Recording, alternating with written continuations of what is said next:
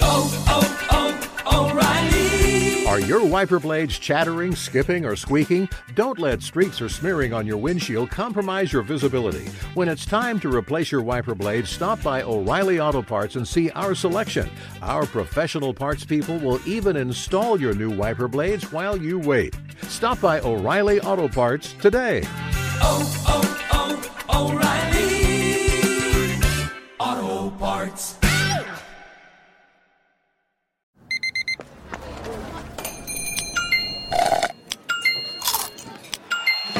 With your Amex card, entertainment benefits like special ticket access and pre-sales to select campus events while supplies last, make every tap music to your ears.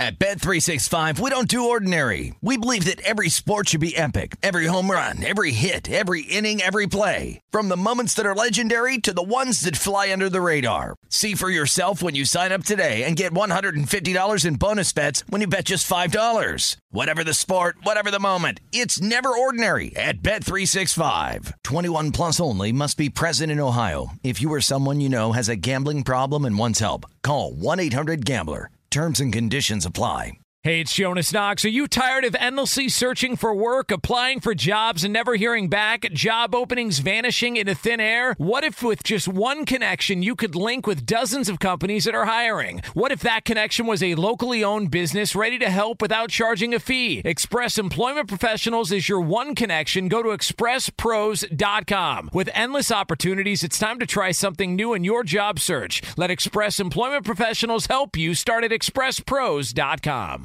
Welcome in, podcast listeners. Hope you guys are having fantastic weeks. Is Philip Rivers done with the Chargers? We break down the big uh, game last night between the Chiefs and the Chargers. What did we learn? Top five, bottom five in the NFL. And Petros Papadakis swings by alongside of Charles Davis from Fox Sports. All that and more. Outkick the coverage, 6 to 9 a.m. Eastern on Fox Sports Radio. Outkick the coverage with Clay Travis live every weekday morning from 6 to 9 a.m. Eastern. 3 to 6 a.m. Pacific on Fox Sports Radio. Find your local station for Outkick the coverage at foxsportsradio.com or stream us live every morning on the iHeartRadio app by searching FSR. Now let's get this party started. You're listening to Fox Sports Radio. I know a couple of weeks ago we debated the Charger options when it came to Philip Rivers and what they should do when his contract expires at the end of this year and he becomes a free agent. And most of us on the show, including me, said, you know what? The Chargers really don't have that many options here. I think they have to extend Philip Rivers and bring him back for another season.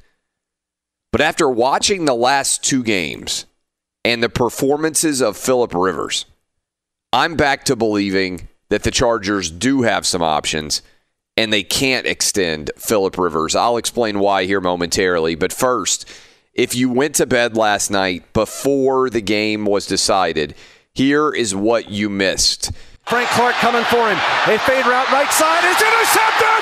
Intercepted! Intercepted! Dirty Dan Sorensen picks it off! One of the biggest interceptions for Dirty the Shut the gate on Philip Rivers! That's the Chiefs, obviously, uh, radio team exulting on the win. It was a strange game for the Kansas City Chiefs where Philip Rivers uh, was intercepted four times, but Patrick Mahomes really didn't throw for that many yards, and crazily, also where he was making all the plays with his legs, even though he was just a few weeks removed from a kneecap injury that many believed would be tremendously traumatic for him uh, for the rest of this year. He looked 100% healthy down in Mexico on a field that wasn't 100%. But I was watching this Philip Rivers final drive, wondering if the Chargers might go for two and the win if they had been able to score a touchdown. And instead, Rivers throws uh, underneath his receiver, gets picked off, four interceptions on Monday night, three interceptions the week before. He's now up there with Jameis Winston on most interceptions thrown in a season by any player.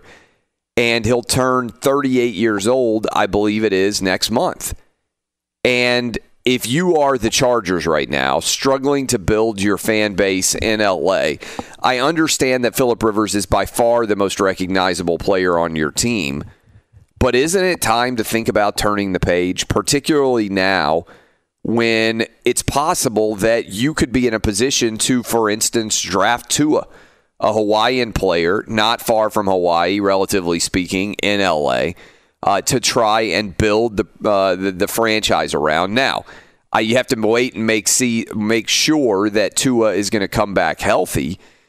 But if Tua is not your guy, you theoretically could take Justin Herbert, and it does seem like Joe Burrow will be gone, but you might get the second best quarterback in this draft with your first round pick if you are the Chargers. Now, one possibility is you could re sign Philip Rivers and go draft a first round quarterback as well and essentially do with Philip Rivers what the Giants did with Eli Manning last year, which is bring in a quarterback in the first round, give Philip Rivers the opportunity to start next season. But if the Chargers start off slow, like they have so many times in uh, in the past, then maybe you go ahead and turn the page. Or again, maybe you just go ahead and make a change now. In theory, for Philip Rivers, his career doesn't have to be over. I would imagine that the Bears, the Panthers, and maybe the Titans would all kick the tires on whether it makes sense to sign Philip Rivers and try to bring him in to be the difference maker, a veteran quarterback that you believe could make your team uh, able to get into the playoffs and make a run once you get there, which I also think would be Philip Rivers' goal. But I just I, I am going to uh, to change my mind from what I said a few weeks ago, based on what we have seen the past two weeks from Philip Rivers and his inability to drive the ball down the field uh, with opportunities to win late against both, I believe it was the Raiders and now the Chiefs in division. He's just whiffed and seven interceptions in the last two weeks. Uh, something is not computing when it comes to Philip Rivers and this offense. You figure Melvin Gordon is going to be gone as well. You may be going back to the drawing board a bit. I think it's time for the Chargers, even moving into that new stadium, to try and find a new quarterback to bring some excitement. Uh, I want to go ahead and bring in uh, the San Diego Charger, formerly San Diego Charger. At some point, I'm going to stop saying San Diego Chargers. I'm sure there's a lot of you out there who still do it as well. Uh, let's bring in Eddie Garcia, whose family is, uh, his wife in particular, season ticket holders. We had this debate, Eddie, before. Are you still of the belief that Philip Rivers, the Chargers, have to sign him to a big money deal? Um, no, not You're changing with me. Well, I we have to see how he finishes the season. If he plays the way he's played the last two games, then no.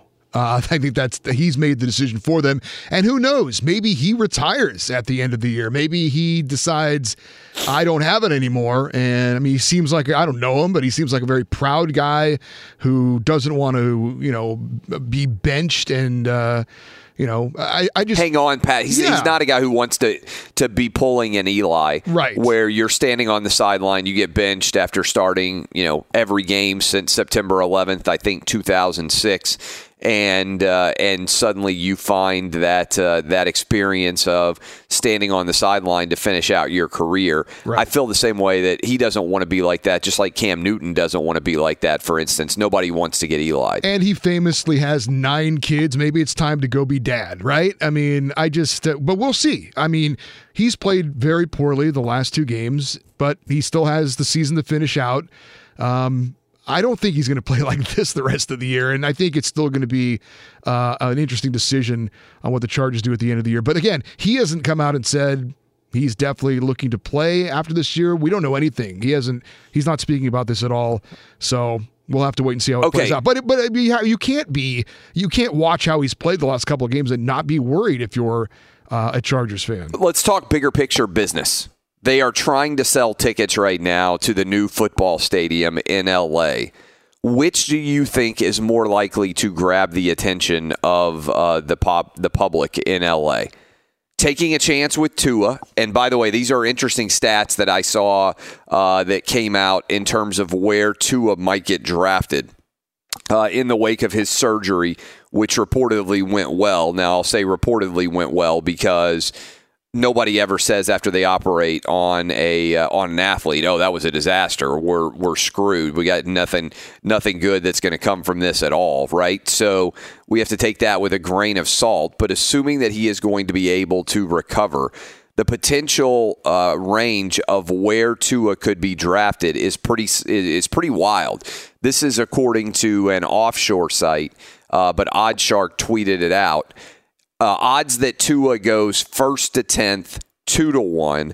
Odds that he goes 11th to 20th, plus 150. 21st to 32nd, 3 to 1. And then in rounds 2 through 7, 3 to 1. So really, Tua's draft stock right now, totally up in the air. Don't you think that if Tua is able to be somewhat healthy, that there would be more interest in Tua in LA than there is in Philip Rivers coming back at the age of 38? I'm not sure about that. I think so. Well, but Tua is not uh, that hot of a property, I don't think, in Los Angeles. I just, you know, this is not uh, as big of a college football town as you know some other places. Obviously, I just think he has sex appeal because he's an Hawaiian. Well, he flings the ball over the. If he comes know. back healthy, but how do we know that until he plays football games? Yeah, well, I mean, I think he's going to have that sex appeal until he goes out and stinks, right? Uh, the other option that would probably be out there for the Chargers is Justin Herbert. I mean, you assume that Joe Burrow is going to be gone, and I'm really not sure now what the Miami Dolphins are going to do uh, because certainly it appears they're going to want to take a quarterback, but are they going to want to take Tua as high as they are? Maybe maybe they draft Herbert uh, higher than he normally would go, assuming Burrow's already gone. So I do think that's a storyline worth following because I think it's possible that the Chargers would have an opportunity to get Tua. They're probably going to be drafting in that lower top 10 range uh, as we look at where the draft stock would be right now, and we'll see how the final five weeks of the season goes. But you and I were both of the opinion, oh, the Chargers have to bring back Philip Rivers just a few weeks ago. But after what I have seen the past two weeks, I am flipping. I don't think they can bring him back based on the performance that we've seen against both the Raiders and against uh, the the Chiefs. I mean, he was atrocious last night. It's As- worst two game stretch of his stands- career. As it stands right now, yes, I agree with you, but that can change. and they're four and seven at this point. So I wonder even whether Anthony Lynn is safe. I mean, this may be a everybody goes back to the drawing board and remakes the Chargers because again, we kind of know based on public statements anyway that Melvin Gordon is gone. And if that's the case, then what decisions are you going to make on the offensive side of the ball? This could be a rip the band-aid off off season for the Chargers and go back and and finally acknowledge that Philip Rivers is never going to happen. And I look, I think Rivers would get an opportunity to go meet with other teams because I still think there's a chance that the Bears or the Titans or the Panthers or one of these teams that believes that they are in the mix could uh, make a move there and believe that he's the difference maker. Also, keep in mind, you could always go sign one of these free agent quarterbacks and have a bridge uh, with them as well with one of your young quarterbacks if you don't want to put Rivers in that position like Eli was in in uh, the last season. We got a lot to discuss about this. Let me go quickly around the horn here. So Eddie's now joined me.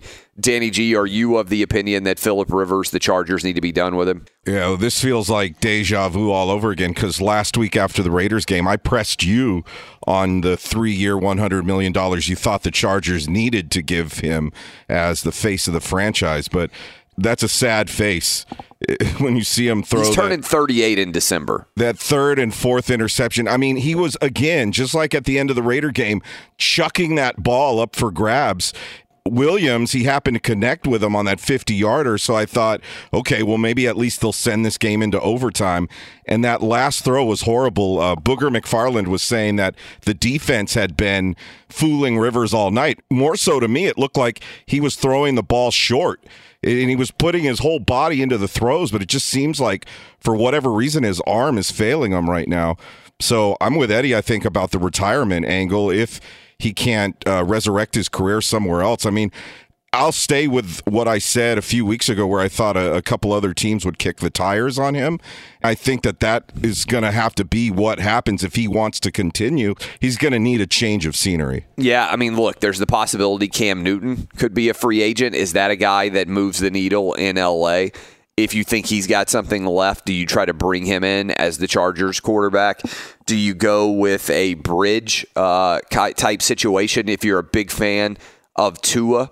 Could you bring in Marcus Mariota, who's known him since he was a kid, and have Mariota as uh, as sort of the the mentor for Tua in terms of uh, learning how to be a quarterback in the NFL um, and be the bridge? I, I, I think there are some intriguing directions that the Chargers could go but I just I, I really don't believe anymore that Philip Rivers is the answer. Do you mind really quick? I just one quick question for Eddie because I saw his wife on social media blaming the offensive line, the O line. Eddie, is that just because your wife is a big Rivers fan, or do you think a lot of this has to do with him panicking because of the O line? I, I think it has a lot to do with it. Their their two starting tackles are out and those two guys aren't exactly Hall of Famers to begin with. So he has no running game as well. So he has to throw it into the end zone if they're going to score a touchdown. So the circumstances that he is in is not helping his situation either. Seven interceptions in the last two games, uh, an inability to drive his team down late, ugly, ugly late driving. He got th- what three opportunities there in the in the fourth quarter to uh, to try and come back. And the last two of those opportunities both ended in interceptions. What do you think, Dub? Is it time to turn the page for the Chargers? It just might be for the Chargers and for Philip Rivers, and he also should have had a fifth interception. Tyrann Mathieu dropped probably yeah, oh the God, easiest that was an interception awful. Oh, I he'll forgot ever about have that in play. his career. Yes. So I mean, that's another one that very likely should have been an interception. But you know, it's it's tough to disagree with you. I think it'd be best for the Chargers moving into a new stadium, and it'd probably be best for Philip Rivers to get a new uh, change of scenery as well. Uh, Roberto, you going to make it unanimous? Yeah, yeah, especially those fourth those fourth quarter interceptions, man. When they're, they're trying to come back in the game uh, last Thursday and and last night, uh, yeah, I think he needs a change of scenery. But I don't see him playing anywhere else. I, I think he might just, like Eddie said, I think he might just retire. What's wild is those final drives just didn't even look like they had any flow at all the past couple of uh, of games. It's not as if he's gotten the ball and immediately moved it down the field. I mean, even last night to get into a position to be able to throw that interception, uh, he had to hit a pretty improbable downfield pass.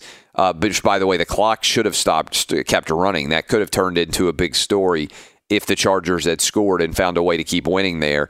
Uh, the NFL appeared to make an error in uh, in ruling Williams out of bounds, I believe it was, uh, on that catch. Now it didn't uh, end up impacting things because of the interception, uh, but that would have been a big story today if the Chargers had come back, put that game into overtime, or if they had scored the touchdown there and ended up going for two, which I think there would have been a decent chance that they would have done.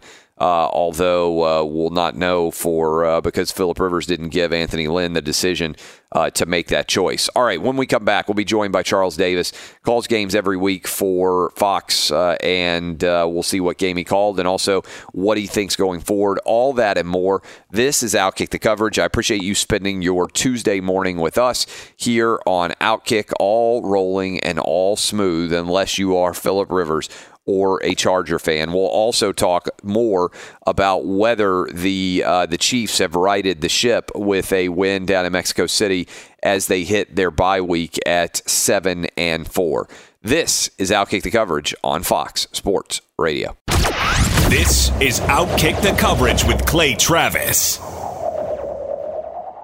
Hey, it's Jonas Knox, and you know O'Reilly Auto Parts. You know, O O O O'Reilly, who are in the business of keeping your car on the road. O'Reilly Auto Parts offer friendly, helpful service and the parts knowledge you need for all your maintenance and repairs. They've got thousands of parts and accessories in stock, either in store or online, so you never have to worry if you're in a jam. The team at O'Reilly Auto Parts can test your battery for free in or out of your car. If it needs to be replaced, they'll help you find the right battery for your vehicle. Need your windshield windshield wipers replaced, a brake light fix, or a quick service, they'll help you find the right part or point you to the nearest local repair shop for help. Whether you're a car aficionado or an auto novice, you'll find the employees at O'Reilly Auto Parts are knowledgeable, helpful, and best of all, friendly. And by the way, I was just at O'Reilly not that long ago, within the last month, and guess what? Needed some help with the alternator, had some questions with the batteries. They helped me right away and did it right there in the parking lot. The professional parts people at O'Reilly Auto Parts are your one stop shop for all things auto, do it yourself, and you can find what you need in store or online. Stop by O'Reilly Auto Parts today or visit them at o'ReillyAuto.com slash two pros. That's o'ReillyAuto.com slash two pros. At Bet365, we don't do ordinary. We believe that every sport should be epic. Every home run, every hit, every inning, every play. From the moments that are legendary to the ones that fly under the radar. Whether it's a walk-off grand slam or a base hit to center field. Whatever the sport, whatever the moment. It's never ordinary at Bet365. 21 plus only must be present in Ohio. If you or someone you know has a gambling problem and wants help, call 1-800-GAMBLER. I'm Katya Adler, host of The Global Story. Over the last 25 years, I've covered conflicts in the Middle East, political and economic crises in Europe, drug cartels in Mexico.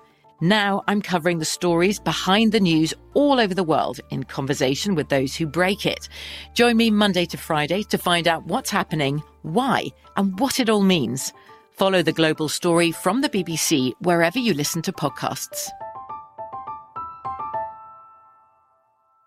Hey, it's Jonas Knox. You've put it off long enough. It's time to replace your tires. Tire Rack has tires that will elevate your drive. Touring tires for commuter comfort, performance tires for sporty handling, all-terrain tires for on and off-road adventure. Go to TireRack.com to get started. Not sure where to begin? Use the Tire Decision Guide to get a personalized tire recommendation. The right tires for how, what, and where you drive. Choose from the full line of General Tires. Shipped fast and free to a recommended installer near you, or choose the convenience of mobile tire installation. They'll bring your new tires to your home or office and install them on site. It doesn't get much easier than that. Go to TireRack.com slash sports to see their General Tires test results, tire ratings, and consumer reviews. And be sure to check out all the current special offers. Great tires and a great deal. What more could you ask for? That's TireRack.com slash sports. TireRack.com, the way tire buying should be.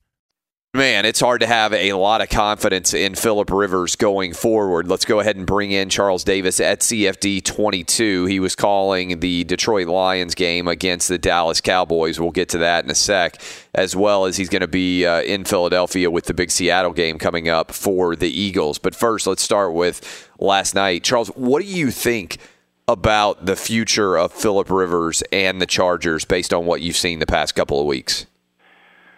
I think that the conversation, Clay, about Philip Rivers and having to make a decision about whether he's going to be the quarterback when they open up the new stadium with the Rams next year had always centered in on what will Philip do. I think that that narrative may be changing to what will the Chargers do. Yeah, it, it won't just be Philip's decision anymore, and that's that's the hard part to face because he was rolling along, and I think we've gotten comfortable with these older quarterbacks, haven't we, Clay? You know, in the past we would have been talking about these guys' ages. You know, when you and I were kids, we would have been saying when they hit 33, 34, oh my God, how much longer can these guys play? Right? You know, you know they've got to start getting people behind them. Now these guys are 38, 39 and we're so comfortable with it that I always say, okay, name Tom Brady's backup, and everybody, uh, and uh, Brian Hoyer. Well, no, he's not there anymore. You know what I mean? It, we don't, we're not as concerned because we still see them playing at a high level. Brady, Brees, Aaron Rodgers is getting up there a little bit, right on down the line. Philip Rivers obviously counted in that. Now, after this, the way things have gone, especially the last couple of weeks, he's going to have to have a major turnaround down the stretch, and even so I think the Chargers are truly in the quarterback market. And Clay, when we started this season, and we were talking about this being a so-called better quarterback year, potentially a better quarterback year in the draft, I don't know that we anticipated as many teams that are going to be in the quarterback market as I think are going to be when we get there and uh, and, to, get to the draft itself in April. How much of the Chargers' decision has to do with business? as opposed to just sitting back and looking at Philip Rivers Uh, I, I, know business always factors in here, but moving into a brand new stadium, is it better to take a risk and at least be selling a new product to fans? And that new product could be, I don't know, Tua, it could be Justin Herbert, it maybe would be Cam Newton coming all the way across the country, somebody that's new. Or is it better to go with the tried and true sort of face of the franchise for every game that's been started since I think September 11th, 20, 2006, and just stick with Philip Rivers? What do you think from a business perspective? if they were opening up a new stadium in San Diego, I think selling Philip Yeah. the right thing to do. Yeah. But you're opening up a new stadium in Los Angeles and they're struggling to find a foothold there to begin with. I think in other franchises, business would yeah, you're right, business is always a part of it, but it wouldn't be as big a part of it as it is for the the Rams. Though let's not fool ourselves, Rams is a business decision as well, but I think especially for the Chargers, who are really struggling to find a foothold in Los Angeles. I mean, we can't make any more jokes, and you know, there's no one better in our business than Al Michaels calling a game, and not many of us can can be as open with what we say as Al can because of who he is and and what he's earned. But that night when they were watching, who who was it? The Chargers were hosting. I forgot who it was, and then he was talking about Green Bay coming to town. Yeah. And he said, "Well, it'll be about eighty percent green and gold when we see this one the next time." Right. And I could just feel the whole league going, "Oh, the league office going, no," but there's nothing you can do with Al, right? He can say whatever he wants. But he was spot on, wasn't he? That's that's what that's what the issue. And this is in a thirty thousand seat stadium. What are you going to do when you move into the monstrosity that's going to be a Super Bowl stadium because that's why they built it? Wow. Yeah, there's a big business aspect to this as well. Now, I'm not here to totally write off Philip Rivers yet, but boy, the signs are pointing towards at the least they have to think about drafting a quarterback. And yes, business is a part of it. Do the Chargers make a big move, try and get to the top of the board and draft one of the top quarterbacks, and now he becomes the, the theme of your marketing campaign? Well, what? Yeah, that's a great question. And also, that draft that we thought might be so stocked. Right now, I mean, obviously Joe Burrow, I think, is uh, the the odds makers put out numbers, and he's a substantial favorite to be the overall number one pick. And you got to assume the Bengals, uh, I mean, just a disaster of an 0 10 franchise, are going to be the team that goes and gets a quarterback for sure at the number one position. They've opened up a substantial lead for themselves with only six games left to lock up that picture, uh, that pick. But then, I mean, how high up to Justin Herbert? Who falls in love with him? Tua's going to be coming off of an injury now. Jake Fromm and Jacob Eason haven't necessarily been as good as many would have projected in their uh, junior season. So, are they going to be coming out? I mean, how many quarterbacks are going to go in the first round? And even how do you value Tua coming off of this injury? And uh, now, I guess maybe more so than most years, you've got a lot of free agents: Teddy Bridgewater, Cam Newton, Marcus Mariota, Ryan Tannehill, probably Jameis Winston. If you look at what's going on with him, are any of those guys bridge guys? Eli, Philip Rivers. I mean, there's a lot of movement in addition to the draft at the quarterback position that may be taking place compared to in other years. I would agree with that. And if you know, we, we don't have to handicap every single one of them. Let's just go college very quickly. Normally, I tell everyone be careful with you know odds makers telling you who's going to be the number one quarterback taken because rarely do they get it right. The odds makers are so good at games and Yeah. terrible at this. Yeah. Because it- it's just it, the process, as you know, Clay, is nuts. Okay, forget Nick Saban and his process. The process of the draft is crazy because if we always listen to odds makers, remember Christian Hackenberg was the odds-on guy after his freshman year at Penn State. He went in the second round and shouldn't have gone in the fourth. Yeah. Okay, and I'm not talking about just post. The the Jets made a horrendous decision at that time. That was not one of those where we go back years later and go, "Wow, they took him in the second. No, when they took him in the second, the whole league went, "What? Yeah. What are you doing?" So remember Brian Brohm. Remember he was the odds-on guy, right? How did that go? You know, so we can just go right down the line. In this case, though, I talked to two personnel guys last week, and Burrow really might be they might have it right this time. He certainly looks to be that guy. Tua, we were talking about the injury issues before the LSU game. Yeah. Now you added in after Mississippi State. I'm not being an alarmist, but the truth of the matter is he could fall out of the first round. That's where it's gotten to because of the injuries and size. Jacob Eason, in my estimation, should think hard about going back to school. I, I you know, and, and that's the hard part where you're telling guys because of the injury factor out at Washington. But I don't think that based on my contacts, there are a number of teams not overly enamored with the overall makeup of Jake, Jacob Eason, even though he can throw the football. So there, he's got to think hard about himself about potentially being back at Washington. So yeah, you're right. The the quarterback pool coming out may not be what we thought it was going in, and that's going to be an interesting deal. And then when you throw in, as you said, the potential free agents in the league, a number of them with plenty of question marks. So it's going to be a wild year for quarterback shift and movement, and who's going to be the teams that take the plunge and decide, let's go get a veteran guy, as you said, as a bridge perhaps, as opposed to I'm going to put all my capital in and move up in the draft to get one of these guys. Because Justin Herbert, I think, is going to be a really interesting case study down the stretch, and I like that kid a lot. What do you think about Jake Fromm? Uh, he's going to his third straight SEC title game, but Yeah. his numbers this year have been really, really poor in the passing universe. And part of that, probably factoring in, is the number of uh, of, of young wide receivers that are Mhm. on his team. But this has not been a good Georgia offense this year, and I expected Fromm to be a lot better than he has. What do you think about his stock? Yeah, I think that he's uh, uh, everything you said lays out perfectly, and I, I feel like you were sitting right there with the, the conversation I had with one of the personnel guys in the league.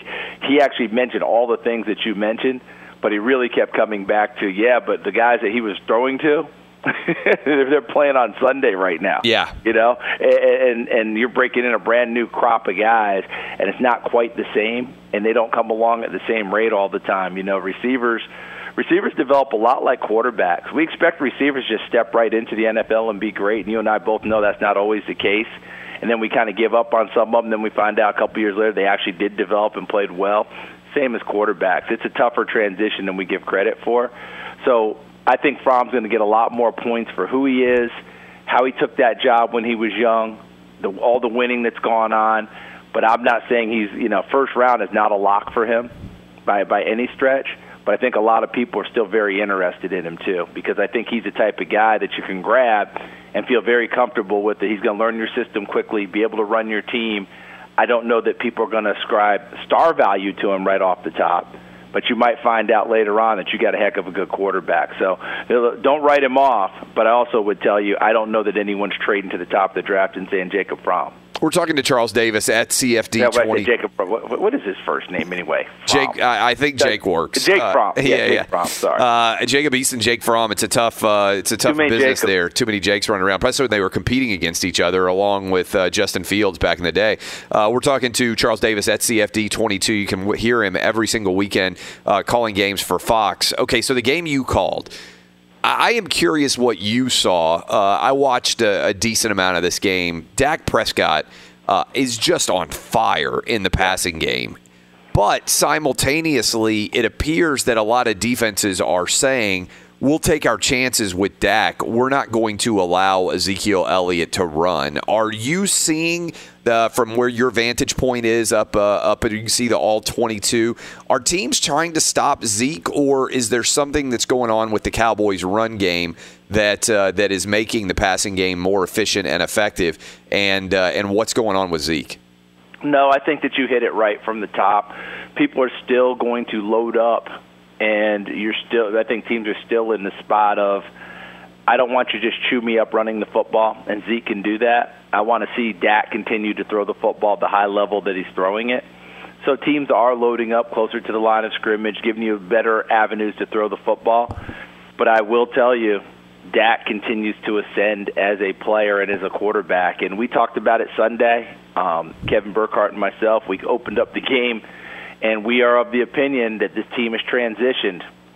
And I, you know, you don't have that much time to say it then, but I feel like it's similar to a Seattle situation a few years ago Yeah. they're moving towards running the offense through their quarterback instead of through their runner. Seattle had to do it because Marshawn Lynch hit the hit the end of the line as a career, right? So they had to make that transition, and they didn't have the guy to follow up, and the offensive line was terrible. Yet Russell Wilson continued to get better and better. But I said, okay, he's more than a game manager. He's the real deal. And then they built around him, right? They went and got Chris Carson in the seventh round. they rebuilt the offensive line, did a really nice job with that. They helped him out a little bit more outside. But bottom line is, it became Russell Wilson's team. I think the transition to Dak If Dallas didn't get the memo, which I don't think they did prior to that last drive against Minnesota, I think they've gotten it now, and they're going to run things through Dak. Doesn't mean Zeke won't get his yards or his touches, but instead of him being first in the primary deal, he may be second, and that may actually benefit him down the stretch where he might get better lanes to run if Dak continues to throw the balls effectively as he is. Because you remember Minnesota, they you know the Dak threw him downfield, then they decided to run it twice with Zeke, and the game essentially was lost there. This week, game on the line, they trying to run out. The, they're trying to run out the clock. They're throwing the football with Dak. That told me a, a whole different trust factor and a whole different mindset for Kellen Moore, the offensive coordinator, and Jason Garrett, the head coach. What do you expect in that game against the Patriots coming up, which is just going to be so massive in the NFL? And, and, and I'll also get your thoughts here as we go out on the Eagles in a minute. But the Patriot offense has been so bad, uh, really, when you look at the data points uh, so far this year with Tom Brady. But he's still Tom Brady, and their defense has been extraordinary. What do you anticipate with Dak going on the road into Foxborough and uh, that Cowboy offense rolling up to the New England? Well, I'm going to talk out the other side of my mouth now after I've said that the transition is happening where they run through Dak. I think Zeke's going to be a huge factor in this one because teams that move the ball against New England this year do it better running it than they do throwing it. You know, and they have the weapons and they're built to do this. Okay, so this is not like you know Dallas has to change personalities totally. Just kind of get back to hey, offensive line. Remember, remember 21. We got to get him going this week because that's how you move the ball better against New England than you do actually in the air. Not not that Dak can't throw it, but I think this is a time where this is a strength of yours and it's not as much of a strength of New England's. This is their opportunity to go do that. So I think that's how it has to go. Dallas's defense on the flip side, I feel like they were frustrated a little bit walking out of Detroit. They had multiple chances, Clay, in that game to, you know, to use a WWE term. They had a chance to to Cobra clutch them out, okay, and they didn't. Detroit, they let Detroit hang, and that game became closer down the stretch, and it probably should have. They kept letting them kept pick up key first downs. They ran the ball more effectively than you would think. Remember, Bo Scarborough started at tailback for the Lions. He was on the practice squad all week. Yeah. Like, and has been signed less than two weeks before. He started and ran effectively during that game. That's what Dallas has to be concerned with. Can they start to get off the field like they should be on defense? And that's what I'm thinking about them going into New England. What do you anticipate with a really big game for the Eagles as they try and keep pace in some way with the Cowboys?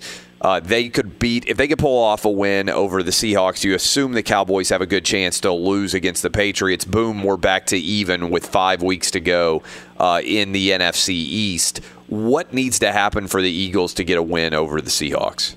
Well, the defense has gotten right. You look at the last three games; they've gotten all, a lot of the injured guys back in the last three games. Their numbers are terrific. I mean, heck, Tom Brady looked mortal, right? The touchdown pass was Julian Edelman, wasn't Tom Brady. Okay, so so they played well, which which has been a change from earlier this year. Offensively has been the issue. Carson Wentz was a 50% thrower on on Sunday. Part of that offensive line got, got got dinged up. Lane Johnson goes out. You shuffle the line again. Andre Dillard, the rookie's had his troubles, whether he's playing left or right tackle. Halapoulivaati Vaitai hasn't been the same since really that rookie year with the run to the Super Bowl. So they've got to get so they've got to get going there, and they don't have their runners. You know, Miles Sanders has become your primary runner again. Do they get Jordan Howard back? If so, that'll be huge for them because he's played well.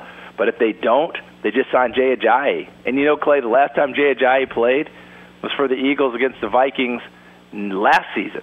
Okay, so so you talk about a guy who's been dinged, hasn't played at all, just got re-signed, and their ability to run the football in this game is going to be paramount against a Seattle defense that is not the Seattle defense we've seen in the past but gave us our be- gave the gave the the best performance we've seen of them this year against San Francisco last Monday night. So you better stay out of pass rush situations because Clowney looks like he's coming on now. Jarran Reed is rounding into form after his after his suspension. They've got to be able to effectively run it against that front and keep that pass rush tamped down a little bit. Because wasn't Clowney spectacular against San Francisco? Yeah, he was absolutely outstanding. Good stuff as always, Charles Davis. We'll talk to you next week, my man. Enjoy that uh, Seahawks Eagles game. Hey, look forward to it. Let's see if the Vols can, can get one more down the stretch. Yeah, it'd be interesting to see what happens against Mizzou. Uh, that is uh, Charles Davis at CFD22. Go follow him on Twitter, listen and watch him uh, in the game against, uh, it's a good one, Seahawks going on the road against the Eagles. All right, when we come back, how much faith do we have in the Chiefs based on what we saw happen with them. We talked about Philip Rivers and the future with the Chargers. What about the Chiefs? Did they right the ship after a rough loss last week against the Titans? We will discuss. This is Outkick on Fox Sports Radio.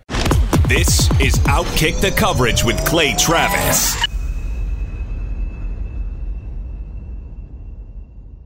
Hey, it's Jonas Knox. And you know O'Reilly Auto Parts? You know, O O O O'Reilly, who are in the business of keeping your car on the road. O'Reilly Auto Parts offer friendly, helpful service and the parts knowledge you need for all your maintenance and repairs. They've got thousands of parts and accessories in stock, either in store or online, so you never have to worry if you're in a jam. The team at O'Reilly Auto Parts can test your battery for free in or out of your car. If it needs to be replaced, they'll help you find the right battery for your vehicle. Need your windshield wipers replaced, a brake light fix, or a quick service, they'll help you find the right part or point you to the nearest local repair shop for help. Whether you're a car aficionado or an auto novice, you'll find the employees at O'Reilly Auto Parts are knowledgeable, helpful, and best of all, friendly. And by the way, I was just at O'Reilly not that long ago, within the last month, and guess what? Needed some help with the alternator, had some questions with the batteries. They helped me right away and did it right there in the parking lot. The professional parts people at O'Reilly Auto Parts are your one stop shop for all things auto, do it yourself,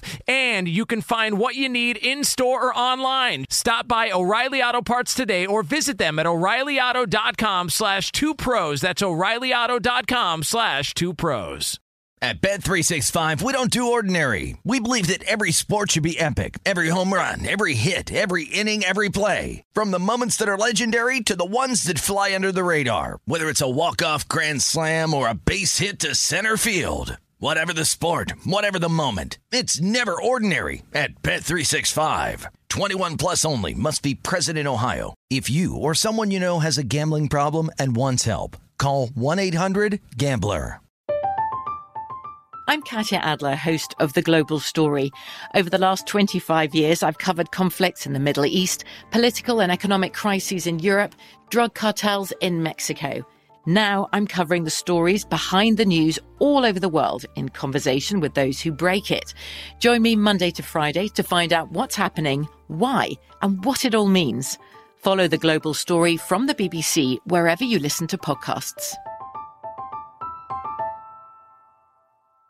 Hey, it's Jonas Knox. You've put it off long enough. It's time to replace your tires. Tire Rack has tires that will elevate your drive. Touring tires for commuter comfort, performance tires for sporty handling, all-terrain tires for on and off-road adventure. Go to TireRack.com to get started. Not sure where to begin? Use the Tire Decision Guide to get a personalized tire recommendation. The right tires for how, what, and where you drive. Choose from the full line of Yokohama tires. Shipped fast and free to a recommended installer near you, or choose the convenience of mobile tire installation. They'll bring your new tires to your home or office and install them on site. It doesn't get much easier than that. Go to TireRack.com slash sports to see their Yokohama test results, tire ratings, and consumer reviews. And be sure to check out all the current special offers. Great tires and a great deal. What more could you ask for? That's TireRack.com slash sports. TireRack.com, the way tire buying should be. All right, I know we talked a lot about the Chargers, but if you go into the numbers here, the Chiefs were really pretty lucky to win this game. They got outgained by over 120 yards. The uh, third down efficiency, the Chiefs were not very good. We were talking about Philip Rivers and the four interceptions. But what's amazing about this is the Chiefs couldn't put this game away. They had the opportunity to ice it. They couldn't figure out a way to put this uh, put this game into uh, into the win column. And as a result, they kept giving the ball back to Philip Rivers. Now, I don't know exactly what happened, whether it's just a function of the Chargers themselves, but the Chargers only ran the ball 19 times. And they ran the ball for 93 yards, almost five yards a carry. And I just feel like the Chiefs remain wobbly as we come down the stretch. Now, it doesn't mean I don't believe they're going to win the AFC West because I do think if you look at their schedule, odds are they're going to win the AFC West. They hit now the bye week, and they've got five weeks left in the season effectively after the bye week. They can almost put away the division with the Raiders coming to Kansas City in two weeks. I mean, if they win that game, they'll have beaten the Raiders twice. They'll have a two and a half game lead with basically four games to go. Uh, and the schedule is not that tough down the stretch, right? You go on the road against the Patriots. That's a huge, massive game that you still kind of assume that you'll lose if you go on the road in Foxborough. But if you beat the Raiders, it won't be that big of a deal. And then you got the Broncos, and by that point, uh, even more so than now, it feels like the Broncos will have melded in. The Bears, okay, the Bears are awful. Are they still going to be with Mitch Trubisky or not? It's going to be the next to last week of the season. It's hard to believe that there's going to be much going on there in terms of uh, in terms of positivity. And then you finish off with uh, the Chargers again, and that might be the final game of Philip Rivers. So it's a big win for the Chiefs to get this thing done because I think it went a long way towards closing the door on the AFC West and puts the Chiefs effectively in the position in two weeks again, hitting the bye week late. It puts the Chiefs in position to be able to go out and uh, and and feel like they've taken control of this division. But do you feel like right now, based on the way the Chiefs are playing, they're capable of again? They'd be a wild card probably and do you feel like they're capable of going on the road and winning against the Ravens and maybe winning against the on the road against the uh, the Patriots as well? I don't right now. We'll see whether the bye week can cure what ails them a little bit. I'm still questionable about this defense as we roll forward, but the Chiefs get a big win in the meantime, thanks to Philip Rivers throwing four uh, interceptions. When we come back, NFL top five and bottom five in the week of in the wake of Week 11 ending. That's next on Outkick. Be sure to catch live editions of Outkick the coverage with Clay Travis weekdays at 6 a.m. Eastern, 3 a.m. Pacific big story uh, last night was the Chargers fail to uh, be able to put themselves into the playoff race at all, and not only fail to put themselves into the playoff race, but Philip Rivers is atrocious for a second straight divisional game, throwing four more interceptions to add to the three that he threw last week against the Raiders. As a result, now sitting at seven interceptions in the past two weeks, and I think as much as we've talked about what his future with the Chargers is going to be, it feels as if this was his swan song on a big national stage last night. An opportunity to win the game late, an opportunity to put his team into a position to make the AFC West race matter down the stretch. And he just flat out couldn't do it. Threw an interception to end this game. Uh, another bad throw. Easily could have been picked off five or more times in this game it feels like for whatever reason, the Philip Rivers mojo has vanished this season. Last year he got hot down the stretch. I just don't know if you can bring him back if you are the Chargers. On the flip side, yes, the Chiefs won, but was it a win that if you're a Chiefs fan, you feel like, hey, we're in good shape now. Uh, we are ready to win in the wild card. We're ready to advance in the playoffs and challenge the Ravens or challenge the Patriots, I feel like this Chiefs team, as the season has progressed, we have recognized is pretty flawed. And if they go up against a physical defense with a team that can run the football, they're going to get eliminated in the postseason. But for right now, at least, they hit their bye week at seven and four. The positives are Patrick Mahomes seems like he's back to nearly 100% healthy the way he was running the football. You hope that Tyreek Hill's hamstring injury is not severe, and with a couple of weeks now of time to rest, that he will be back ready to go for that Raiders game. Uh, and uh, in which really the Chiefs can take complete control of their division and knock the Raiders back down the uh, back down the flow chart there. Uh, but it's hard, I think, to be that optimistic about the Chiefs right now based on what you saw last night. That was as much the Chargers choking as it was the Chiefs winning. So, uh, in hour two, as we typically do on Tuesday, in the wake now of the NFL Week 11 being in the books, it's time for top five, bottom five. And uh, I have got the list here. We'll run through. I'll start with the top five teams in the NFL right now. Uh, and I still have them number one, even though I thought at times Jimmy Garoppolo was a little bit questionable. Defense wasn't great against the Cardinals, but the 49ers found a way to win. They're sitting at 9 and 1, uh, tied for the best record in the NFL. Jimmy Garoppolo, at least against the Cardinals, has shown that he has high level passing ability. And so I am going to stick with the 49ers as the best team in football right now. In the second spot, they went on the road. Their offense remains really, really a work in progress, not very good. But I have got the Patriots sliding in at number two with the win on the road out of the bye week against the Eagles. The Patriots as the second best team in the NFL right now. I keep bumping them up. I'm not a big believer in Lamar Jackson's passing ability, but I like the defense. I like the run game. I like the uh, the way that this team is built right now with the Ravens sitting at eight and two. I have the Baltimore Ravens as the third best team in the NFL right now. In the four spot, I have got the Seattle Seahawks. They are coming off of their bye week. They go on the road against the Eagles. We talked with Charles Davis about this game in hour one. And in the five spot, they rebounded from a poor performance against the Falcons and the way the Falcons played against the Panthers.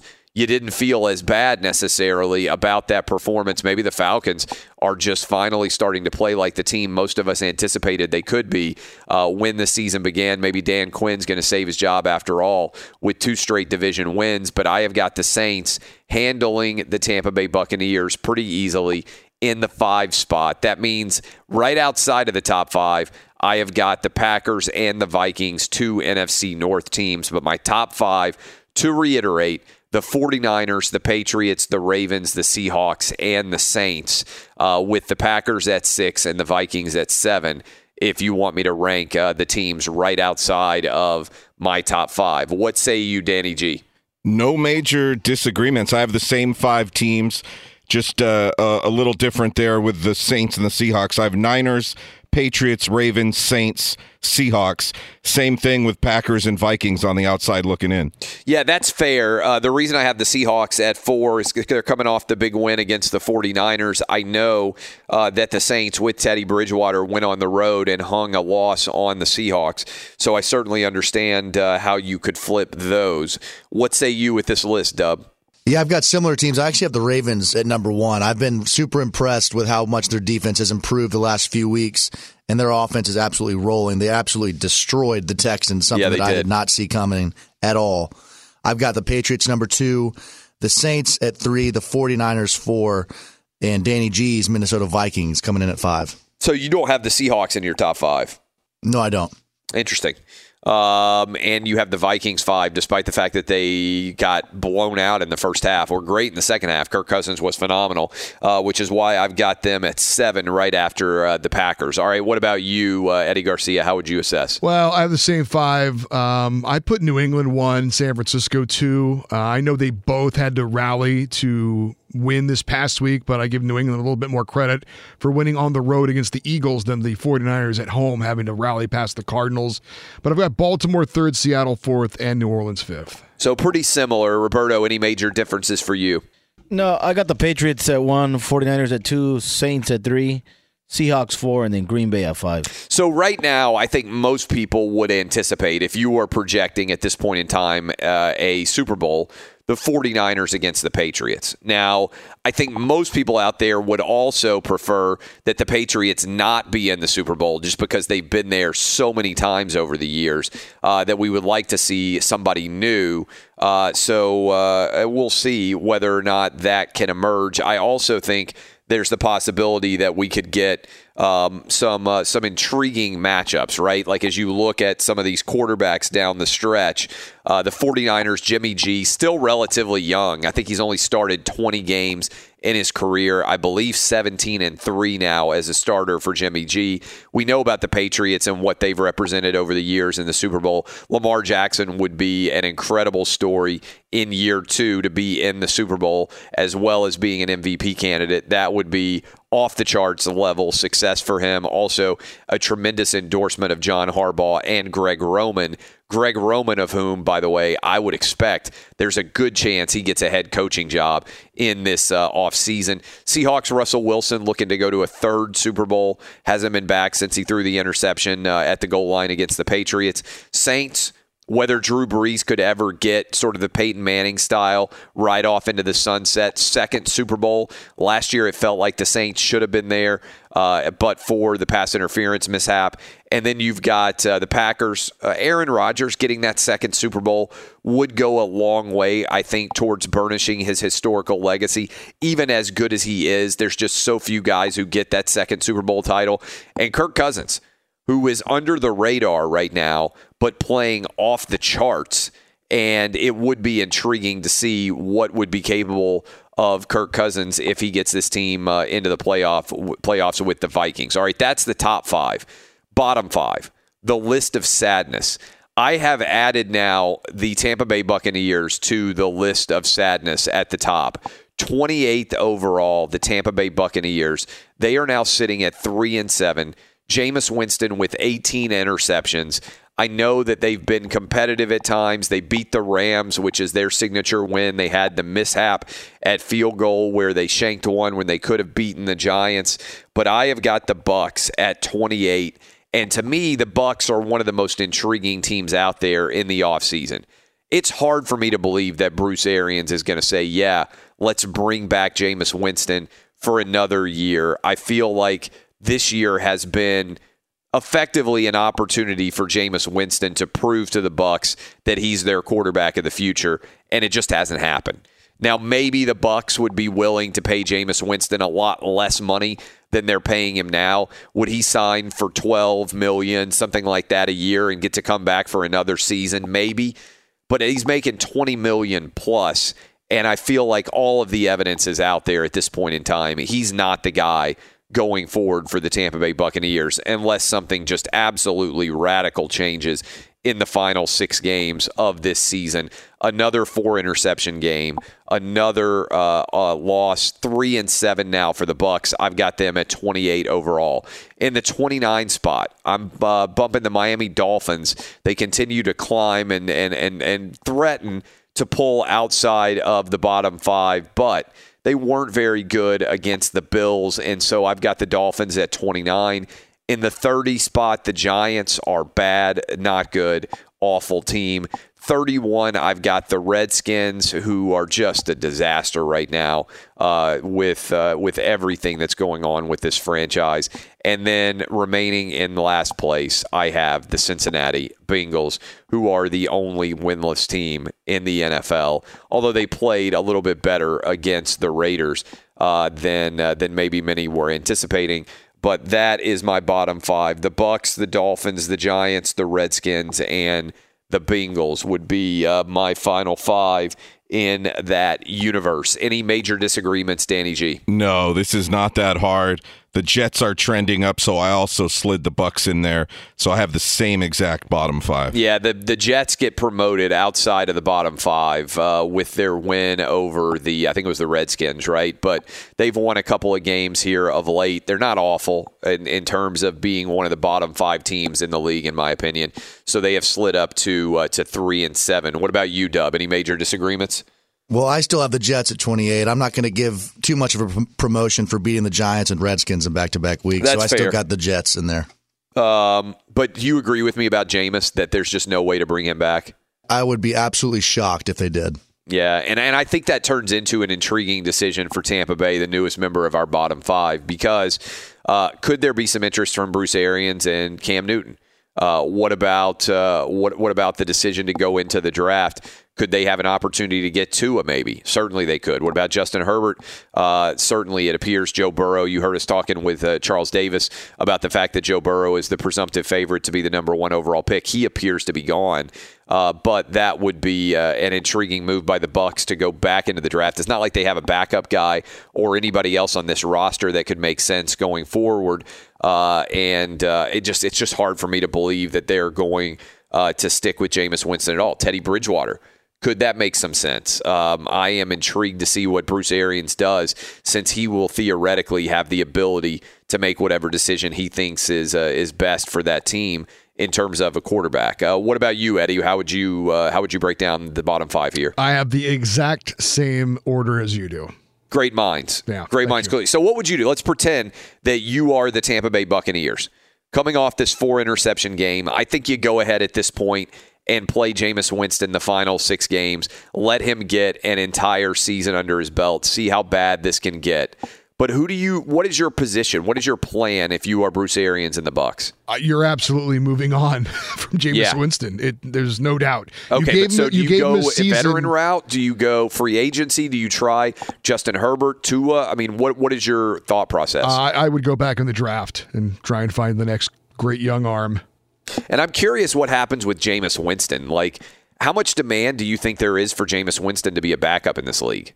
Not a lot. Yeah, right. I mean, because I I do think that at this point the die is kind of cast on Jameis. The positive is that he got complete carte blanche, right? Like last season, they were switching him in and out constantly with uh, Ryan Fitzpatrick, and you could make the argument, well, he never really got into a rhythm. He had a four game suspension to start the season.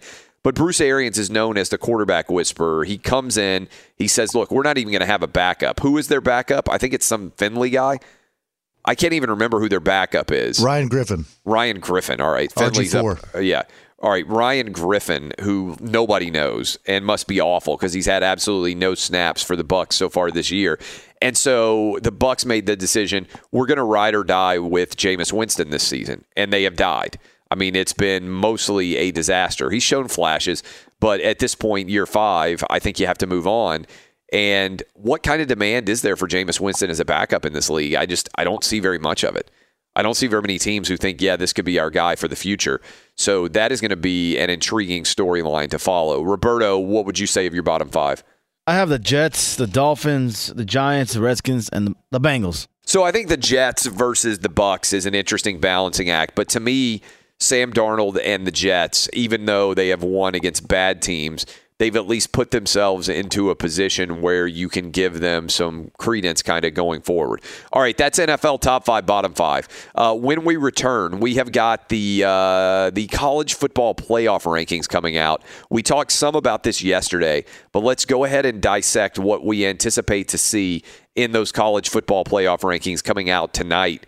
Who are the favored teams to make the playoffs? So, what are all the playoff permutations? Remember, I'm humble, but I also consider myself to be the greatest college football playoff analyst in the business.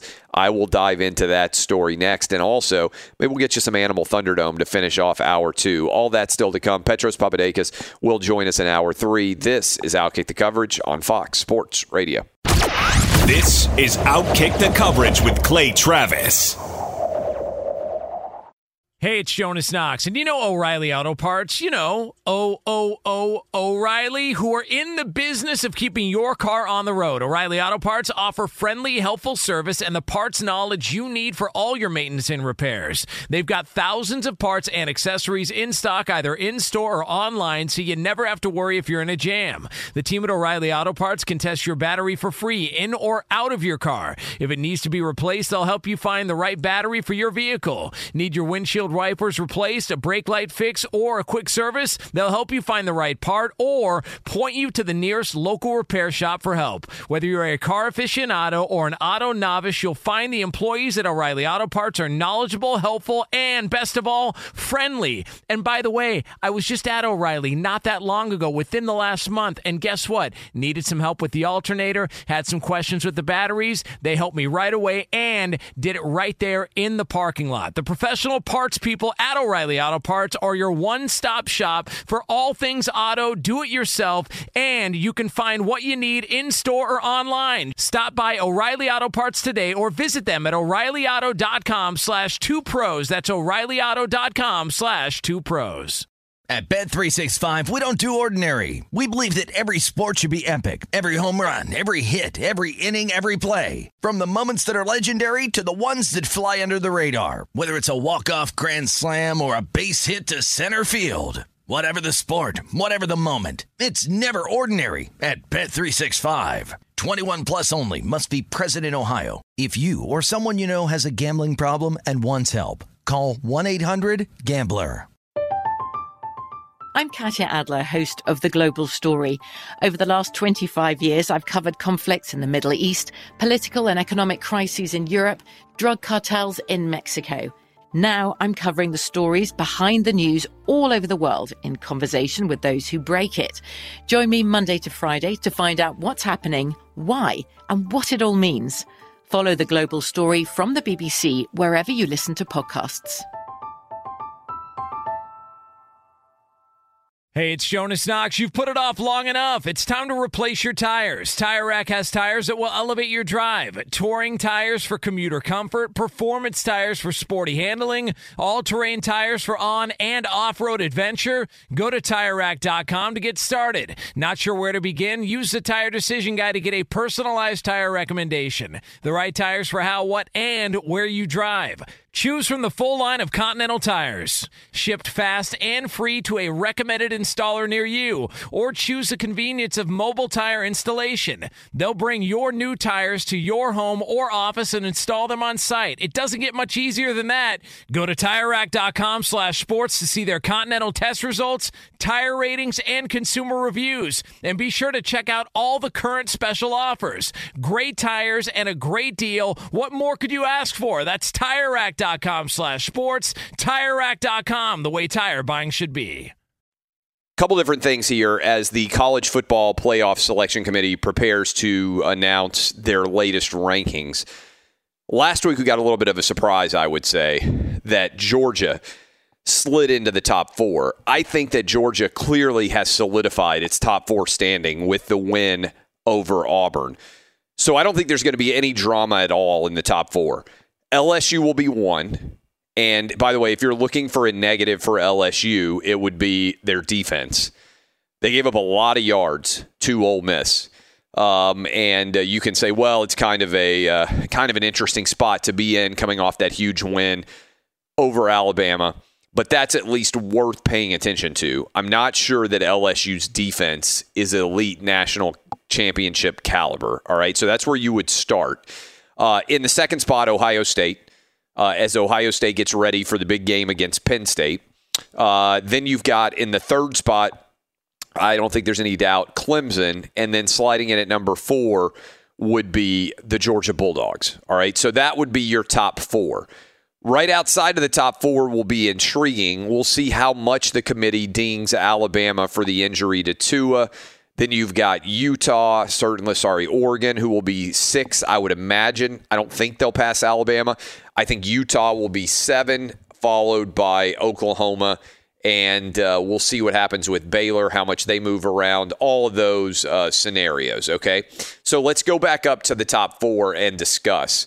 LSU is playing against Arkansas this weekend. LSU opened as a 46 point favorite over Arkansas. Putting that into perspective, that is the largest margin of fav- being a favorite that has existed maybe ever in Southeastern Conference football. Uh, my guy, the Bear, Chris Fallica, who writes and works with Game Day, went back through his historical analysis and he couldn't find a single game that was as pronounced as that one. I think he said the next closest was all the way back in 1996 when Florida was playing against Vanderbilt. They were a 42 or 43 point favorite in that game. By the way, the Commodores only won that game, or sorry, the Gators only won that game by seven. Um, but that is as big of a difference in uh, in game as we have ever seen in SEC football. So look, there's no way that LSU is losing to Arkansas. So that gets them to 11 and 0, which means that come next week, if LSU can beat Texas A&M, I believe LSU will have clinched a spot in the college football playoff at 12 and 0. So LSU is close to clinching a spot in the playoff. Interestingly, in the second spot, Ohio State, if they beat Penn State, and they're around a 17 or 18 point favorite in this game, uh, if they beat Penn State, then Ohio State has won the Big Ten East. And really, what happens against Michigan doesn't matter for them. much like LSU, if they get to 12 and 0, the SEC championship game won't really matter that much. Well, if uh, if Ohio State beats Penn State this weekend in Columbus, then what happens in the game against Michigan wouldn't matter at all. They could lose that one, still advance to the Big Ten uh, championship game, and as long as they won that one, they would still be in the playoffs. So we've actually got a scenario where LSU and Ohio State are so good, they have mulligans. LSU doesn't need to win the SEC championship, and Ohio State doesn't even need to beat Michigan, even though, by the way, they probably will. In the three spot, no mulligans for Clemson, but the games are pretty easy going forward. It's hard to see Clemson losing to either South Carolina or whoever's going to advance to play them in the ACC championship game. So that is where we are with those three. In the four spot, I feel good about Georgia. They've got Texas A&M coming to town. They're around a two touchdown favorite. A&M likely to slide in at the bottom of the top 25. So far, A&M seven and three. Their three losses uh, against Clemson, against Alabama, and the game they'd probably like to have back if they could have one back this season. They lost at home to Auburn. That was a tough one for Jimbo Fisher in year two. Uh, if he could obviously pull off an upset of either LSU or Georgia, it would create an uproar in the college football playoff rankings. But lacking that, it seems like Jimbo Fisher and the Aggies are going to finish seven and five. So Georgia, what has to happen for Georgia to make the playoff? They have to beat A and M. They have to beat Georgia Tech, and then they have to beat LSU in the SEC title game. If they do that, then they are in the playoff, and the SEC would get two on the outside looking in, Alabama. Alabama with the Tua injury is in a rough spot. What they would need is Georgia to lose, and then they have to go on the road against Auburn and just crush Auburn and kind of pull a Cardale Jones and convince everybody that the backup quarterback is good enough to lead Alabama to a championship, like Cardale Jones was good enough to lead Ohio State to a championship. Remember, uh, Cardale Jones and Ohio State destroyed Wisconsin in the Big Ten title game, something like 59 to 3 or whatever it was. That's what Alabama would have to do against Auburn in two weeks in order to keep itself squarely in the playoff mix. And uh, meanwhile, Oregon and Utah both need to win out, both playing, I believe, teams from uh, the state of Arizona this weekend. Uh, and both of those schools need to continue to win to give the slingshot effect to each other. Baylor tries to rebound from giving up a 25 point lead with Texas coming to town, and Oklahoma gets uh, what should be a relatively easy, you would think, game against TCU in advance of going on the road for the final week of the season in Bedlam. But again, Georgia controls whether or not it gets in at that fourth playoff spot. Then I would say it's likely the Pac 12 champ and the Big 12 champ would duel it out alongside of Alabama if Georgia were to stumble. That is the college football playoff picture. Now, if you're a fan of another school that I haven't talked about there, Minnesota, look, Minnesota has to beat Northwestern, they have to beat Wisconsin, and then they have to beat Ohio State or Penn State, depending, uh, in order to make the college football playoff. Penn State has to win against Ohio State this year, pull off a, a big upset uh, this weekend, and then they would need to beat Rutgers, and then they would need to beat whoever emerges from the Big Ten West. That's pretty much it in terms of teams that can contend for championships. And I think I just broke down the entire playoff picture. So that will be tonight with the uh, committee coming out and releasing its rankings. Danny G, any questions about the college football playoff picture since I am the best expert in all of the world of sports when it comes to analyzing the playoff? In the top four, any chance that Clemson could pass up Ohio State? No. None? Reading how they've outscored their last six opponents 315 to 58. Yeah, look, they've so been a little bit of chatter they've the been playing really it. well. Trevor Lawrence has uh, has done away. I think he's thrown 16 touchdowns without an interception. He started off the year throwing a lot of picks. I mean, they have uh, they have really rounded into form.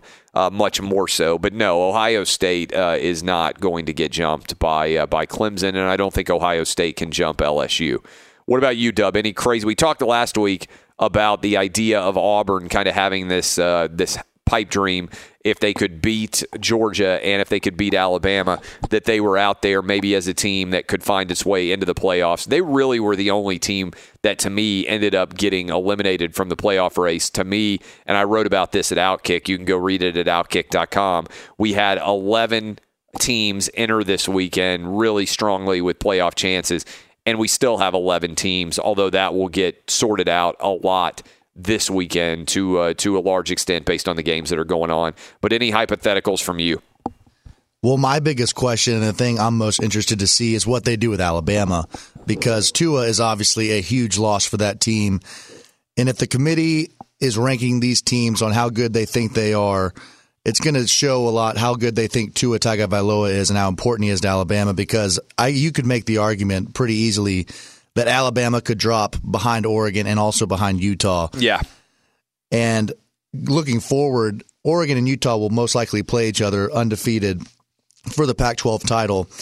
And then uh, it still kind of revolves around Auburn in a funny way because Auburn still has that win over Oregon. And like you said, if Alabama is able to go to Auburn and just lay it down on Auburn by double digits plus, then then we'll have a situation on our hands, assuming that Georgia does not beat LSU in the SEC title game, what they will do between Alabama with no Tua and Oregon if they win the Pac 12, with that one loss being to Auburn all the way back in week one of the season.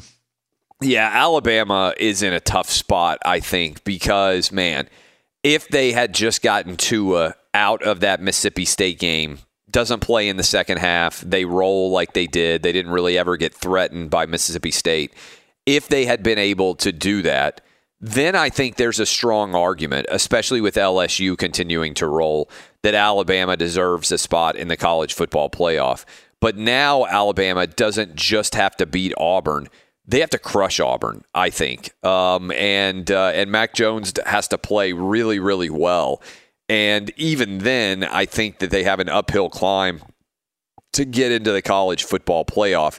If Tua's healthy then I don't think there's any doubt. I think you have uh, Georgia at four, Alabama at five, and you're saying, look, if Georgia stumbles in the uh, in down the stretch run of the season here, it's Alabama sliding in at the four spot. I don't think that that is the case now.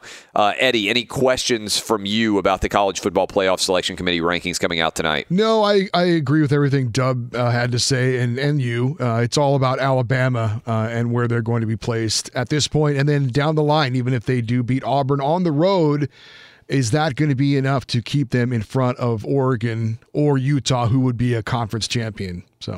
Yeah, I I tend to think that the committee is not going to ding Alabama too much here with uh, with the injury to Tua because they still got the win, and we're not going to know much because they play Western Carolina. I think it is this weekend, so it doesn't really matter what happens in that game. Uh, but a lot of times the committee wants to wait and see when an injury happens. At least that's been their historic uh, decision making. Let's wait and, and analyze a team with a player out as opposed to projecting what we think the team is going to look like with a player out. And uh, look, Alabama has always been a next man up mentality.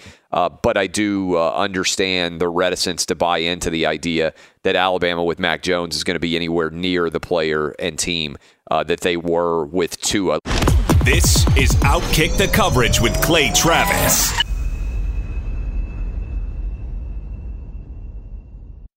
Hey, it's Jonas Knox, and you know O'Reilly Auto Parts. You know, O O O O'Reilly, who are in the business of keeping your car on the road. O'Reilly Auto Parts offer friendly, helpful service and the parts knowledge you need for all your maintenance and repairs. They've got thousands of parts and accessories in stock, either in store or online, so you never have to worry if you're in a jam. The team at O'Reilly Auto Parts can test your battery for free in or out of your car. If it needs to be replaced, they'll help you find the right battery for your vehicle. Need your windshield wipers replaced, a brake light fix, or a quick service? They'll help you find the right part or point you to the nearest local repair shop for help. Whether you're a car aficionado or an auto novice, you'll find the employees at O'Reilly Auto Parts are knowledgeable, helpful, and best of all, friendly. And by the way, I was just at O'Reilly not that long ago, within the last month, and guess what? Needed some help with the alternator, had some questions with the batteries. They helped me right away and did it right there in the parking lot. The professional parts people at O'Reilly Auto Parts are your one stop shop for all things auto, do it yourself, and you can find what you need in store or online. Stop by O'Reilly Auto Parts today or visit them at o'ReillyAuto.com slash two pros. That's o'ReillyAuto.com slash two pros. At Bet365, we don't do ordinary. We believe that every sport should be epic. Every home run, every hit, every inning, every play. From the moments that are legendary to the ones that fly under the radar. See for yourself when you sign up today and get $150 in bonus bets when you bet just $5. Whatever the sport, whatever the moment, it's never ordinary at Bet365. 21 plus only must be present in Ohio. If you or someone you know has a gambling problem and wants help, call 1-800-GAMBLER. Terms and conditions apply. From BBC Radio 4, Britain's biggest paranormal podcast is going on a road trip. I thought in that moment, oh my God, we've summoned something from this board. This is Uncanny USA. He says, Somebody's in the house, and I screamed. Listen to Uncanny USA wherever you get your BBC podcasts, if you dare.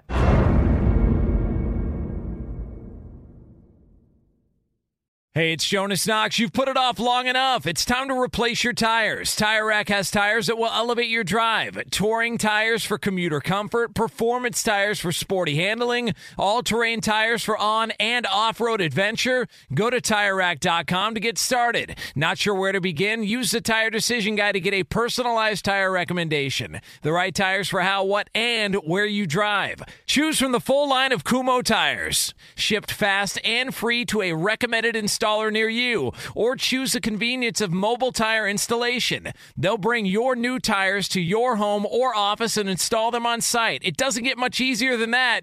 Go to TireRack.com slash sports to see their Kumho test results, tire ratings, and consumer reviews. And be sure to check out all the current special offers. Great tires and a great deal. What more could you ask for? That's TireRack.com slash sports. TireRack.com, the way tire buying should be.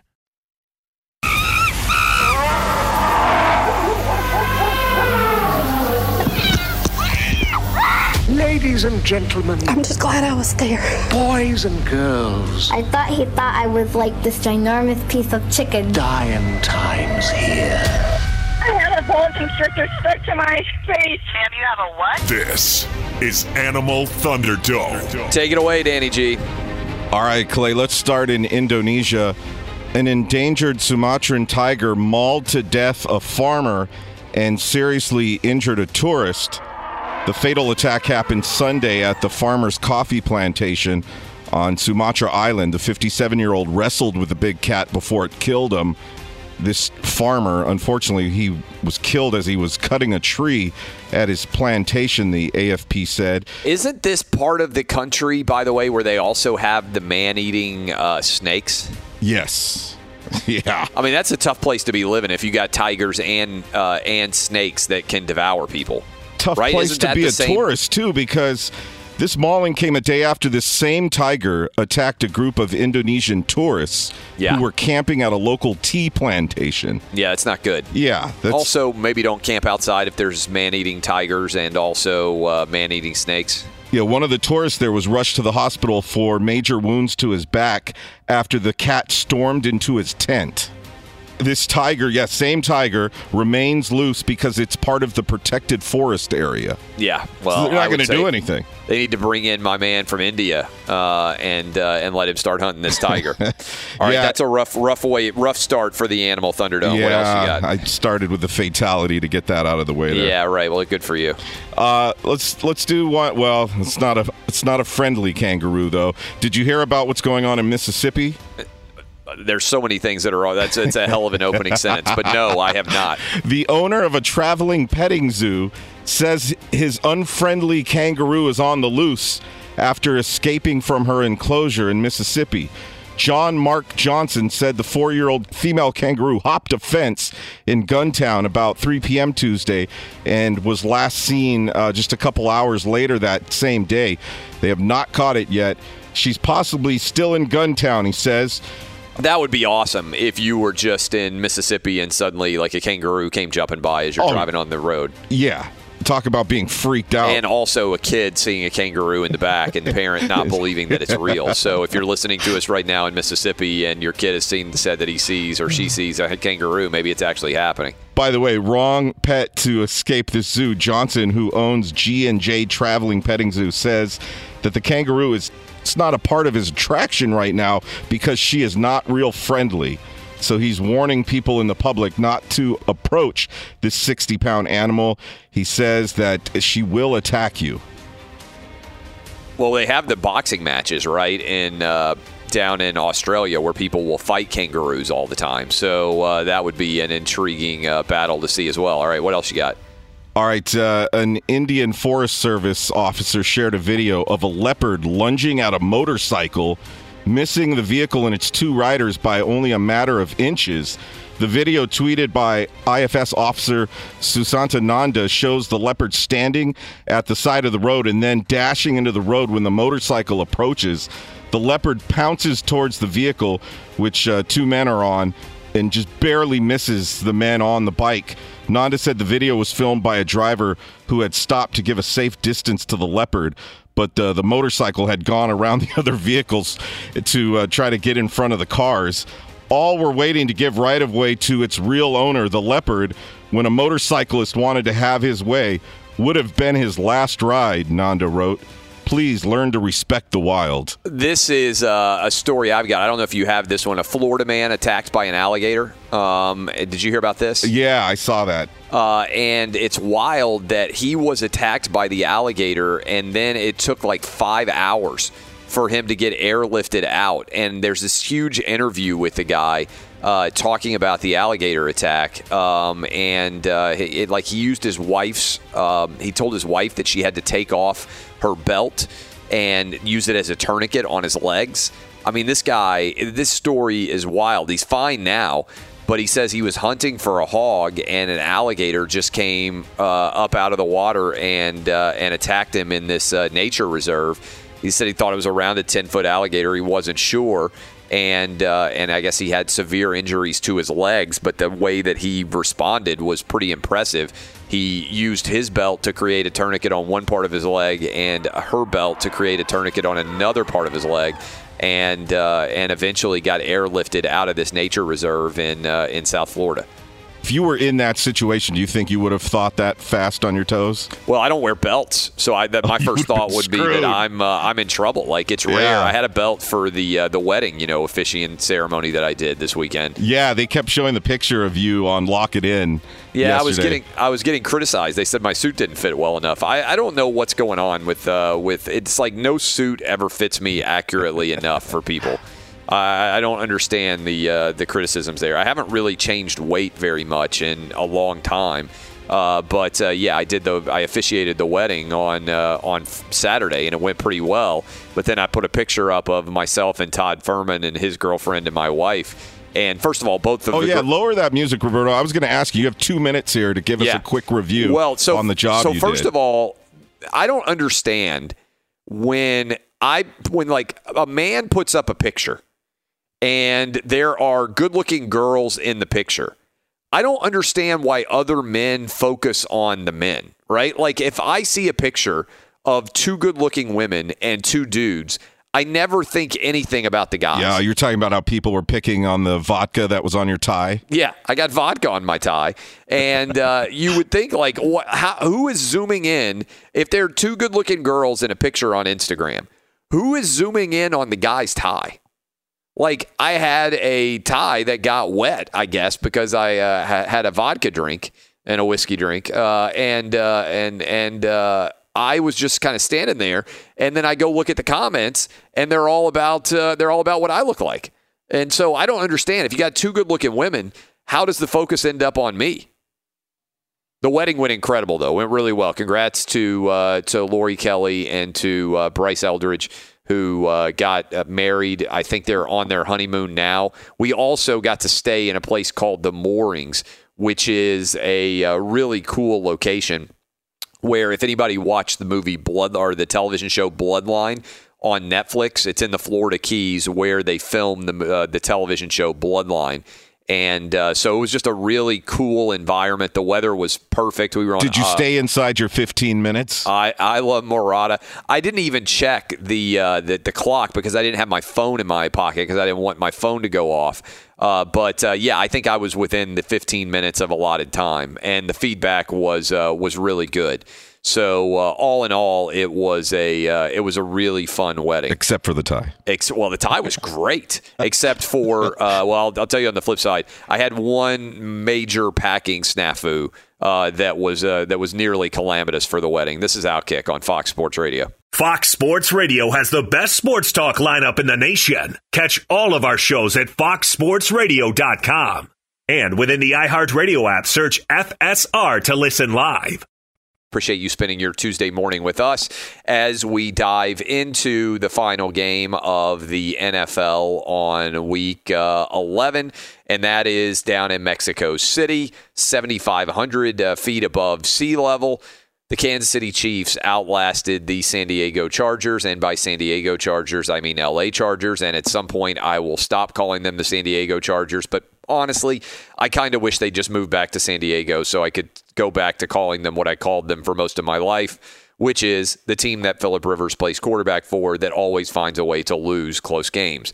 Since September 6th, 2000, September 11th, 2006, Philip Rivers has been the starter for every Chargers game, and he's been a starter for the Chargers for even longer than that.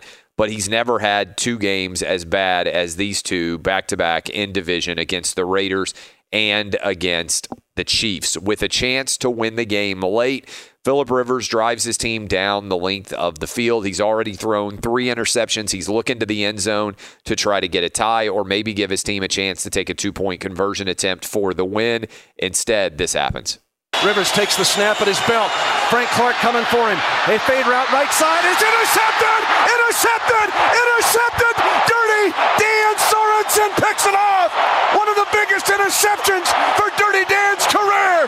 And the Chiefs shut the gate on Philip Rivers! So now the big question, while the Chiefs won, and we'll get to that in a sec, and what it might mean in the uh, AFC West. In the meantime, with five games now left on uh, on the schedule for the Kansas City, uh, sorry, for the Chargers, the big question here is what in the world happens with Philip Rivers? A couple of weeks ago on this show, maybe three weeks ago, we had a conversation about what in the world should the Chargers do with Philip Rivers. And sort of the consensus seemed to be that they didn't have a lot of obligations or opportunities here, uh, that other than they had to re-extend uh, with Philip Rivers when he becomes a free agent at the end of this year. He's turning 38 next year. You're moving into the brand new stadium in uh, Inglewood. And uh, you are clearly the number two NFL team in your own market.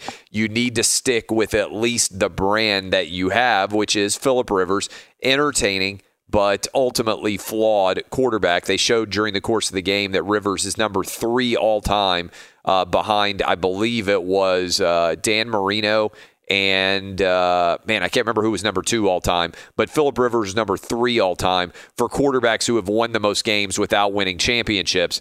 And uh, Rivers has won over 120 games as a starter without winning a championship. And now the question is will his career continue with the Chargers beyond the five games remaining on this season? Uh, Philip Rivers was asked about the interceptions, and then right after that, Anthony Lynn was asked about the future. It's a football game. It's a football game. I mean, I, you know, if, if you could just pick and choose and never throw them ever, I'd choose to throw zero. So certainly don't don't want to throw them, but certainly I know it's hurting us right now. So obviously need to need to cut them out. I don't have that luxury to think about Philip in the future and his contract. I, I'm, my focus is my very next game, the Denver Broncos. And at the end of the season, that'll take care of itself. But right now, we're just trying to finish the season on a positive note four and seven when you're trying to finish the season on a positive note it means effectively you have no chance of making the playoffs so a year after the chargers won a playoff game beat the ravens and advanced to play against the patriots in new england before they fell apart in that game uh, philip rivers not going to make the playoffs this year it doesn't appear and the question is does he have anything left with the chargers beyond the five games remaining on this season's schedule and honestly I feel like it's time for the Chargers to turn the page. I think they've gotten everything they can out of Philip Rivers. He's had a Hall of Fame career. He hasn't had the postseason success that he would have hoped to have had. Uh, but overall, just an incredible career, long, great longevity for Philip Rivers. And uh, I think the question now is, what do you do? What do you do if you are the Chargers? You are sitting there with several presumptive first round quarterbacks potentially available to you. Go grab Justin Herbert, who is on the West Coast up in Oregon, bring him down, make him the face of your franchise. You could with Tua having successful surgery, assuming he is back and healthy, it appears that Tua may fall outside of the top five. Maybe the Chargers could be in a position to go draft Tua and hand him the reins to their franchise. They could look in the free agent market, whether it's Teddy Bridgewater, whether it is uh, Cam Newton, whether it is uh, I, I, just I don't know exactly what they would be interested in. Marcus Mariota, Ryan Tannehill. Could you decide you're going to put together your own Hawaiian tandem, bring in Marcus Mariota, and uh, allow him to mentor? Uh, a guy that he obviously had a uh, has a great relationship with in Tua Tagovailoa. I don't know uh, the answer to this, but I do know that the Chargers have got a lot more uncertainty at the quarterback position than they have had for a very, very long time. Uh, and by the way, it was Fran Tarkenton. So all time top three least successful quarterbacks in the postseason relative to massive number of wins in the regular season.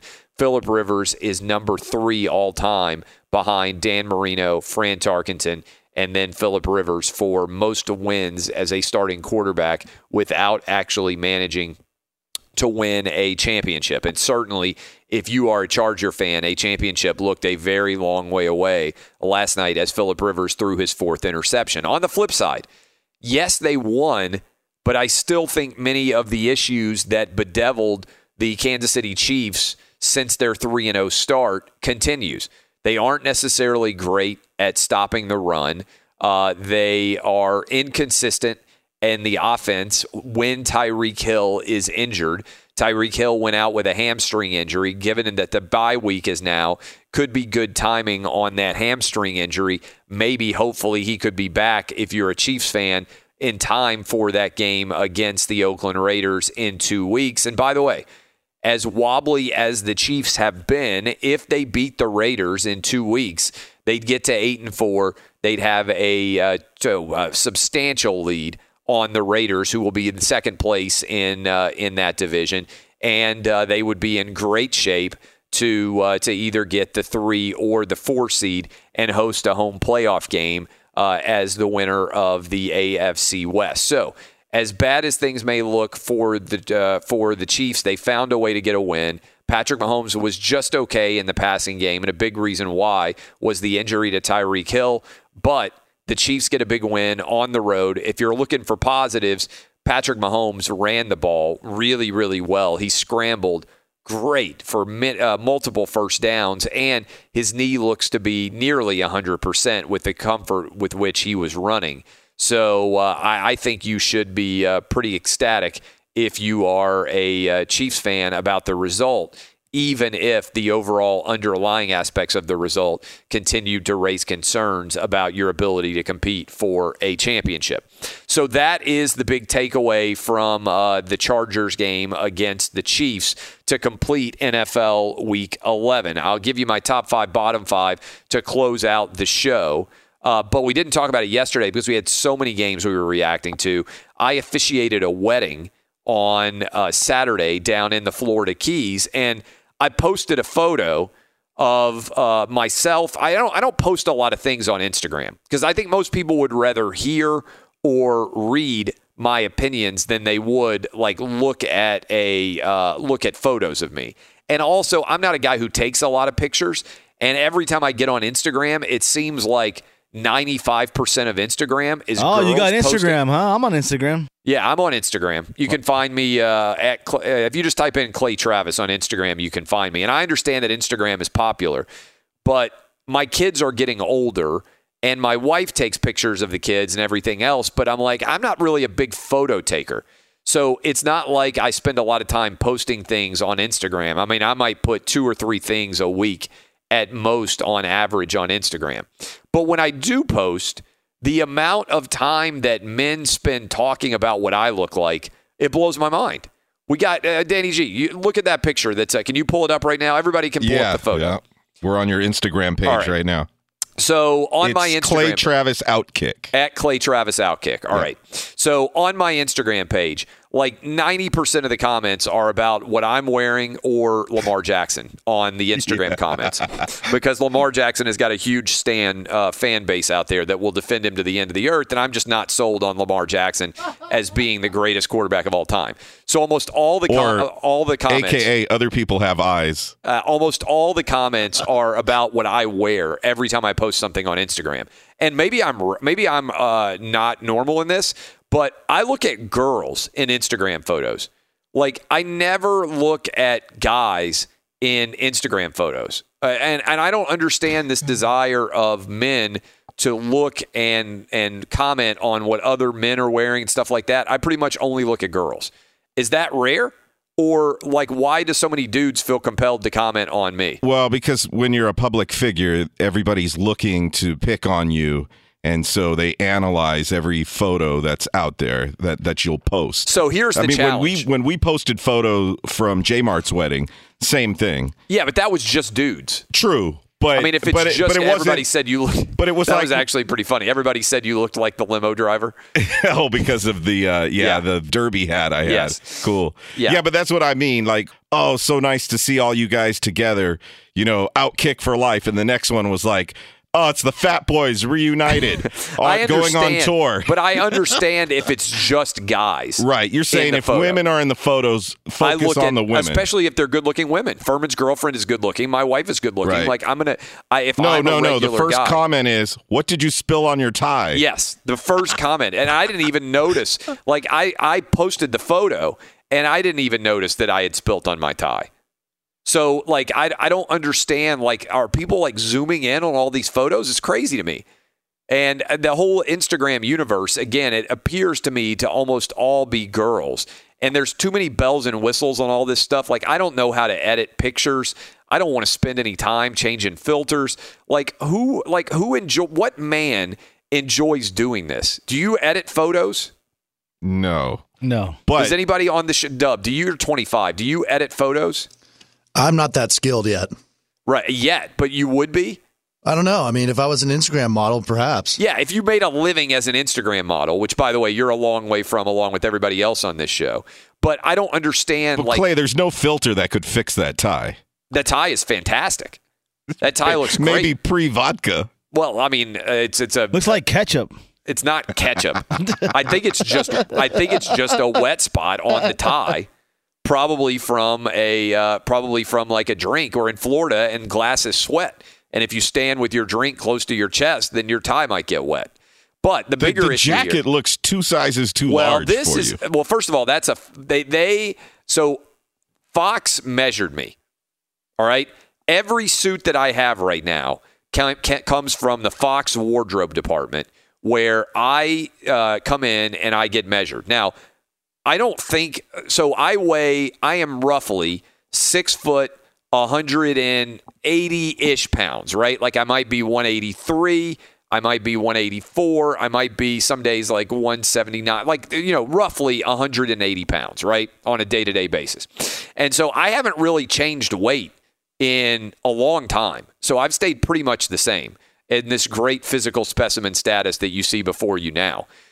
But everybody goes all all in on my on my uh, suits not fitting, and I don't understand it. I think I look fantastic, but the big issue is, I talked about going down to the Keys. Like I was out on Friday, although I called in to talk about the craziness that happened on Thursday night football with the Myles Garrett uh, helmet attack.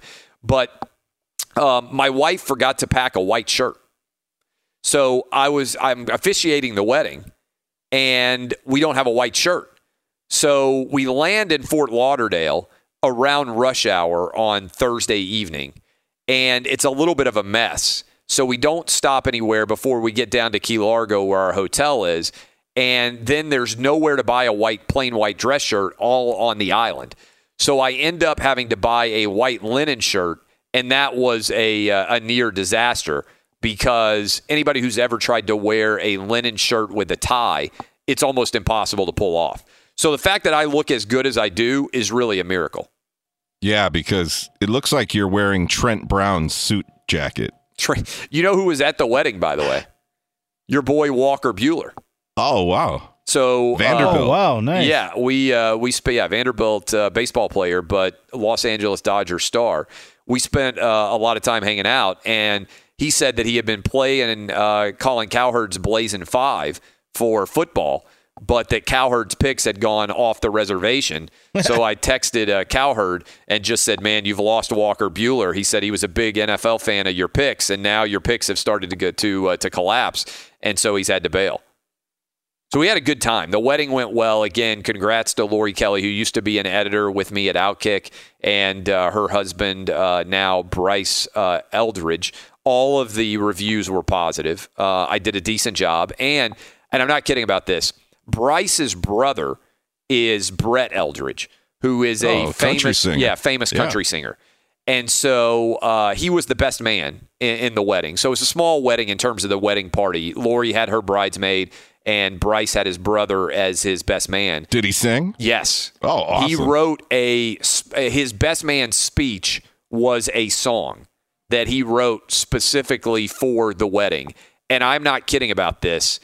The song that he wrote that he sang for the first time ever at the wedding in front of you know the 150 or so people who were there at the wedding, uh, Brett Eldredge is going to be a I- I, think and I know you know I'm not a music guy, but I think it's going to be a number one hit.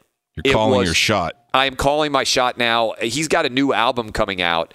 And immediately after, people were like, hey, you got to make sure that you put this song on the album because he had never played it. He still hasn't recorded it.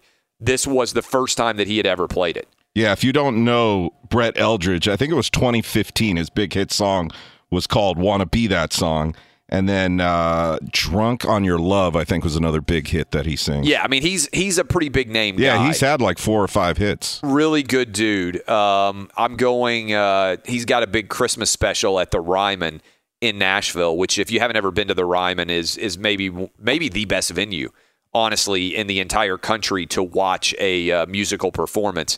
So uh, he does a couple of Christmas specials here in uh, in a couple of weeks. I'm going to go check out. But I've seen him play before, and again, I'm not. You guys know I'm not a music guy. It's not like I sit around. And I told him after after that song, I was like, look, I know nothing about music, uh, but I can tell you that just based on my limited average dude reaction to this song, it's going to be an insane hit. Did you take a picture with the recording artist and that tie? No, I didn't take the only picture I took was the one that I posted. I'm not a big picture guy. And also, I'm I, I am uh, actually I took one with uh, Walker Buehler so we could text Cowherd and uh, and Okay. uh, and tell him about uh, the fact that Walker didn't have faith in his picks anymore. But I feel bad posting pictures of asking for pictures with famous people, even though on some level I'm somewhat like I would say I'm like you know D D list level celebrity, but I feel bad asking for pictures with anybody who is somewhat famous, unless it's like the the cowherd thing where I'm going to make fun of him with the the pic. But I didn't post that. Um, does that make sense? Does anybody else? I I don't think. I, I, maybe I'm more sensitive to it uh, because I don't want to feel like, hey, I'm trying to take advantage of. No, uh, I'm, I'm kind of like you. Uh, this was years ago. I saw uh, Jose Lima, who pitched for the Dodgers. He had helped the Dodgers win their first Yeah. playoff game in like over 20 years. I saw him at the Best Buy here in Burbank. He was with his son. I'm like, oh man, Jose Lima. I want to go up to him and say thank you and you know take a picture with him. And I just couldn't, man. I just feel like leaving the athletes alone when they're Yeah, I mean, I- themselves. yeah, I think that's an interesting point. Like, I'm perfectly fine taking pictures with anybody out there who recognize me. I enjoy it. Like, right, I like to meet people because the radio show. It's not like we do it in front of a live audience. I write, I do television. It's it's not as if I perform uh, the entertainment that I do in front of live audiences. So I always enjoy meeting people. But if I'm with somebody else who is somewhat famous, I feel awkward asking for a photo with them. Does that make sense? Like I if I were a regular guy, I wouldn't feel at all bad about asking for a photo because I'd be like, okay, I'm just going to put that up on my social media feeds and not that many people other than my friends are going to see it, but I feel like it's like me trying to show off if I ask for somebody a picture with. Does that make sense? Yeah. And I think it's better to have just a quick conversation with the person and maybe shake their hand. Yeah. Rather Yeah. than take up their time posing for a picture. I also now think too, um, I'm fine with my pictures being up, but I also think there's so many people now who see and comment on uh, pictures that I'm in that uh, that I feel bad when somebody else also simultaneously is not a public figure. Like Fuhrman, who I do the show with daily, he's in the picture. So like, boom, you know, like that's easy. I'm fine with that. Or Rachel Bonnetta or cousin Sal or anybody else that I do the show with. That's all good stuff. But I sometimes do think about people who are not public figures. Like, oh man, they don't have any idea what they're headed for because most people on social media only get reactions from people they know. And when you actually throw it up uh, out there to the entire public, the responses are just uh, just crazy. So anyway, the wedding went well. I was nervous. I did not want to blow it because uh, Lori is a really good friend, and uh, I was happy for she and Bryce, and also all their families are sitting there and everything else. And uh, you know, there's a uh, there's a great deal of uh, responsibility on the wedding officiant. So uh, I did, I think, pretty well. zero issues, and not sure when I'll officiate another wedding or if I will. But I did tell Fuhrman, who's still single, and Rachel Bonnetta that I might be the, in addition to being the greatest person at breaking down the college football playoff picture, maybe the greatest person in sports when it comes to officiating weddings too. That's a that's a tall glass of vodka, man. There's a lot of vodka in there. Yeah, I'm a good drinker. It's one of my great talents. uh, all right, when when we come back, Petros Papadakis will join us. We'll talk to him about the college football playoff picture. What does he think uh, the Chargers should do with Philip Rivers uh, as uh, he joins us from Petros and Money Show, AM 570 LA Sports. This is Outkick the Coverage with Clay Travis.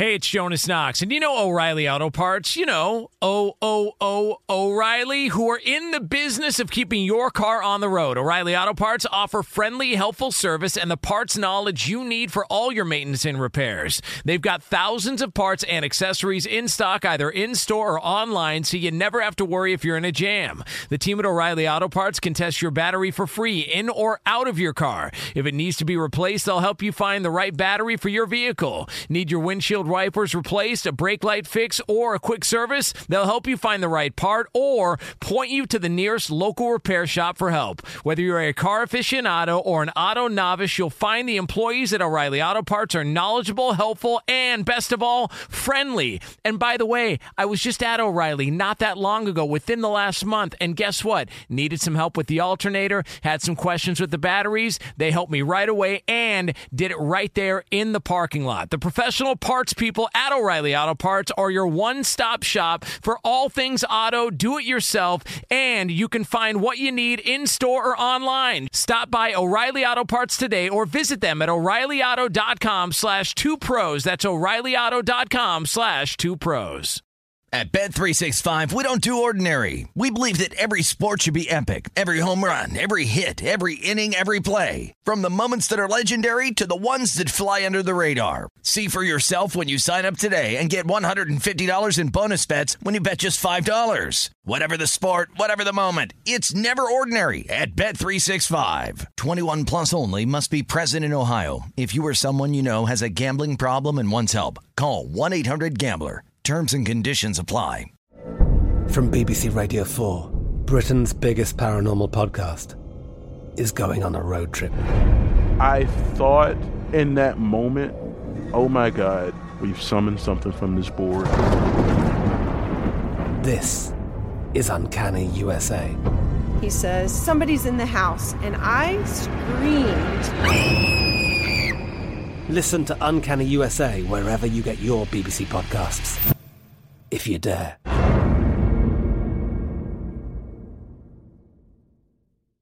Hey, it's Jonas Knox. You've put it off long enough. It's time to replace your tires. Tire Rack has tires that will elevate your drive. Touring tires for commuter comfort, performance tires for sporty handling, all-terrain tires for on and off-road adventure. Go to TireRack.com to get started. Not sure where to begin? Use the Tire Decision Guide to get a personalized tire recommendation. The right tires for how, what, and where you drive. Choose from the full line of Michelin tires. Shipped fast and free to a recommended installer installer near you, or choose the convenience of mobile tire installation. They'll bring your new tires to your home or office and install them on site. It doesn't get much easier than that. Go to TireRack.com slash sports to see their Michelin test results, tire ratings, and consumer reviews. And be sure to check out all the current special offers. Great tires and a great deal. What more could you ask for? That's TireRack.com slash sports. TireRack.com, the way tire buying should be. Petros Papadakis with us now at the old P on Twitter. Petros and Money Show, AM 570 LA Sports. Petros, you ever officiate a wedding? Once. Yeah. Well, how did it go? Not well. Yeah. What happened? I would rather not discuss it. really? No, I wasn't an official uh, officiation, but I think I'm going to have to actually get ordained or whatever and officiate the same wedding eventually. Oh, so you? I'm confused now. So you did it, or like what? What's happening? I did it, but I don't think it was official. Oh, okay. So are the is the couple uh, like uh, living in sin now? I'm not sure. Yeah, that's interesting. So I did a wedding this weekend. Oh, uh, how did that go? Yeah, I thought it went pretty well. Um, you know, you, was it like a kinky wedding where you exposed your nipples, like with like a like a weird kind of robe no, up but there? You know what? Now that you mentioned my nipples, uh, my wife. So we had to find a new white shirt because my wife forgot to pack one for me to wear for the wedding ceremony, and uh, and the only white shirt we could find was linen. And I tried it on, and she said we can't buy the shirt. And I said, why not? She said your nipples are too visible through the shirt. And I said, "Well, nobody's. I mean, that's not that bad." She's like, "No, you can't. Uh, you can't take your jacket off because your nipples are just like it's. It's like you know two headlights staring at me through this linen shirt." So well, you could have worn a uh, a couple of pasties. We actually discussed that, but then we thought that the pasties would be visible and that would look weirder. Yeah, people saw the pasties. It's like when people see your Spanx. Yeah, right. You just it, it does worse. away with the illusion. And my wife had the, you know, I, I don't know how much money is made on the nipple cover brand, but women have these pasties everywhere, right? You know, like Well, they yeah. can they can pop them on like uh, they look like pepperonis, and uh, and I mean except they're flesh colored colored pepperonis. So, but I've never seen a man wear one. So uh, I I contemplated it at least. You know, there's a first guy to do everything. That's right. I mean, Neil Armstrong walked on the moon. I could be the first man to wear uh, to wear nipple guards, uh, or at talking- least be honest about it. Well, I mean, I think we're being pretty honest about it, considering we have a decent uh, audience here, and you're, you know, discussing my private nipple business. Well, I only have one nipple, as I know. you know, Yeah. and it's extremely small, and uh, it pops out just because it's so small and sharp, and uh, there's only one, so it looks even worse, Well, I would trade my nipples for your nipples. even without the one. Yeah. I'd rather All have right. I'd rather have one normal nipple than two of my normal nipples. That's fair. Uh, so Like, you uh, know what? Me too. Yeah. All right. Well, it's important. Uh, Why don't you just do it? Do what? Why don't you get your pepperoni sawed? I've thought about getting a nipple job, I know. but I just I mean, in fact, in, It in would a- be a great joke and a great, you know, like you'd just be able to take off your shirt whenever and be like, hey, because you know you like a little bit of a uh, reflection, yeah. and you could say, hey, you know, I had I made enough money over the years to get my nipples sawed off. I didn't like my nipples, and now look at them. Well, what's crazy is a doctor uh, emailed me a while back and saw me shirtless and said he would do man boob surgery on me for free. Well, so, uh, but my concern is I don't want to die. You know, like Joan Rivers died in the in the cosmetic surgery. I've never had an, an element of cosmetic surgery done. And the, can you imagine if that's the way you go? Like you get, well, what happened to Dad? Well, he got put under so he could have his man boobs operated on, and he died. I mean, that would be tough. it would grow your legend, though, like Jim Morrison. You think that would grow my legend, or do you think Oh that? God, would, would it ever? Are you kidding me? They'd play your show's archive for years. Uh, this is the guy Be who like died Jack of a, Benny. Died of a boob job. Um, so uh, I would, I did ask, and I don't know the answer. Does my excess boob, uh, man boob, can I donate it to women who want bigger boobs? Because then I think it's like you know when the guy. No, you have- see now you've taken it too far, and I'm no longer. well, I think it's like when people get their hair cut off and they give it to people who don't have hair. Yeah, I feel like I should be able to like that. donate. I think it should. don't think I it think it should. Uh, all right. So speaking of not working like that, uh, four interceptions for Philip Rivers last night. Speaking of not, it did not work well there. Uh, no one liked that uh, to steal from Kirk Cousins. Is he done with the Chargers? Uh, I don't. Yeah, I mean, I, I, I maybe they're in a time of transition. I, I don't know. I mean, I know for a fact that the Chargers felt like Philip Rivers was going to last for more more time, like Yeah. Tom Brady. Kind Yeah. And that that is the modern era of uh, some of these old elite quarterbacks. Aaron Rodgers is getting up there, and Certainly, Drew just- Brees and, and Tom Yeah, yeah, Brady. I mean, they've extended the age uh, range of how long you can play quarterback at an elite level.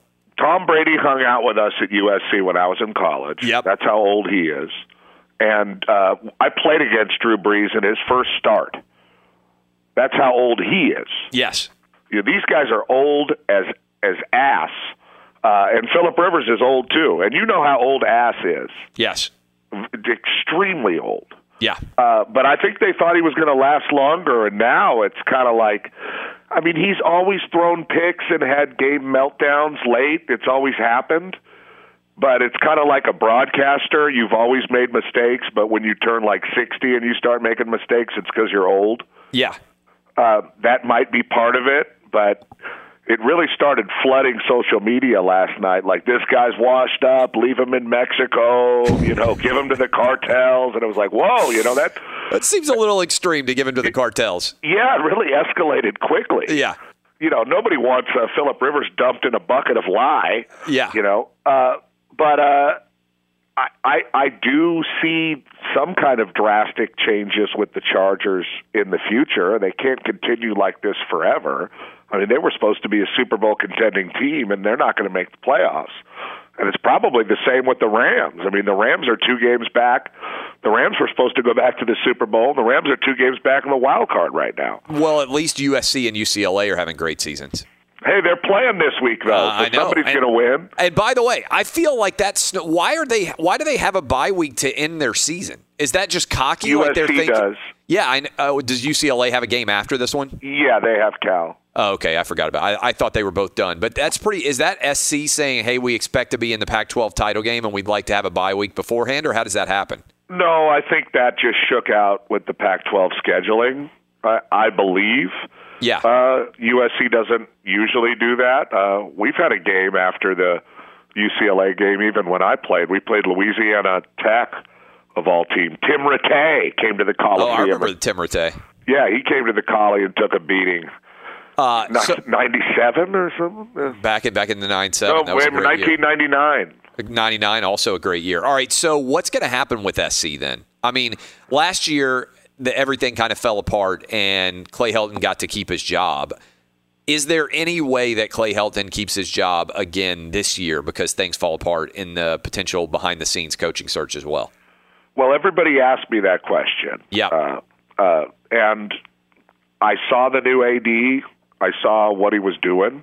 He was down there meeting everybody. I don't think he really still knows anybody. He's he's only been there a week. Uh, I talked to him a little. He talked to Larry Scott. He worked the press box. He worked the sideline. He was down on the sideline uh, when the game ended. I did the USC Cal game on Yes. Saturday, uh, and it was up in Berkeley. And USC actually dominated the game for four quarters against a very good defense and played pretty well. And Bohn was down there to see it. Now, I don't think they hired Mike Bohn to keep Clay Helton. yeah It just, I mean, it's right there on paper. And the USC is still alive in the Pac 12 South race, but they're clinging to it. It's not likely that Utah's going to slip up. USC is more likely to lose to UCLA on Saturday than Utah is to lose to Arizona on Saturday, which is the game I'm doing. Yep. And uh, or and then Colorado at home. So I mean, I, I don't see, I don't really and this is a long-term football issue at USC. I don't think winning a game here or there, or even making the Pac-12 title game, is what's going on. I think you know USC needs to compete at the level that Ohio State is competing uh, for the level of player they have, and they need to pay a coach that much, and they need to hire a guy with that kind of clout. Uh, and if you think Clay Helton's a guy, then I mean you've you've got So- more optimism than me. So would you still say at the top of USC's wish list is Urban Meyer and James Franklin, or do you think those ships have sailed? Do you think there's been back channel conversations with either? Well, Franklin, I mean, if they if they hire Franklin, if they hire Urban Meyer, there's going to be a wave of bad press that they would want to sustain, like a rock or a lighthouse in a storm. Uh, if they're willing to do that. Now, they emphasized over and over again that they want to win in their press conference for the, the new AD with the new president, Carol Folt. But they want to win with integrity. Yes. You know, people would throw that back in their face. If they hire Franklin, Franklin is a good coach, obviously, with a lot of friends in the media. Uh, there's a little shine off of that uh, rim because of the losses, and people are going to dig up the Vanderbilt stuff. Yep. And that's going to be thrown in their face. Uh, and that's going to be, if his name gets floated out there very seriously, if Clay Helton's fired, then they're going to run into that. Uh, to me, the safer guys that are really good program builders that would coach the hell out of the talent would be Matt Rhule, who's Yep. more of an NFL coach anyway. But do you think he would leave Baylor to come to SC? That's the question. Okay, that's a good one, though. I agree. Ask yourself that question in the mirror. No, I mean, because you just said he's more of an NFL guy. So if you think that he is more of an NFL guy, then he may feel rightly that he can stay at Baylor, not have the pressure that comes with USC, and eventually be able to go to the NFL from Baylor as easily as he could do it from SC. Well, that's another good point. And he did just sign a big extension at So Baylor. that would be my thought. Baylor, you're under the radar comparatively. You're a hero. Uh, you don't have any, to live in the big fishbowl of LA. And if you want to go to the NFL, it's just as easy. The NFL is going to find you just as easily at Baylor as they would at SC. So that would be my Right. thought on him. If he would come, I the agree. NFL fantastic deal hire. for me. The NFL deal for me is like talent level. Yeah. You know, like he the talent level at SC. You know, I think he'd be able to handle it better than say you know a PJ Fleck. Uh, or I think uh, Campbell is a guy who's a really good coach. Yep.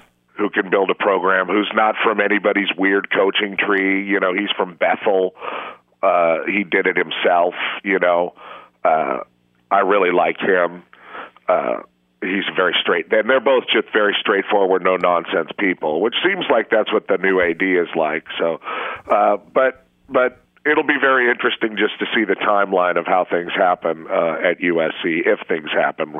But I expect. Uh, you know what's what's right in front of everybody's face to go down. Uh, you expect Urban. No, I mean I I expect. Uh, you know, I've heard from people that I trust, really trust. All right, we need to both- bring. Oh, we need to bring. Can you come back? We're going to bring back Petros. This is Outkick. I need to know the answer to that question on Fox Sports Radio. This is Outkick the Coverage with Clay Travis.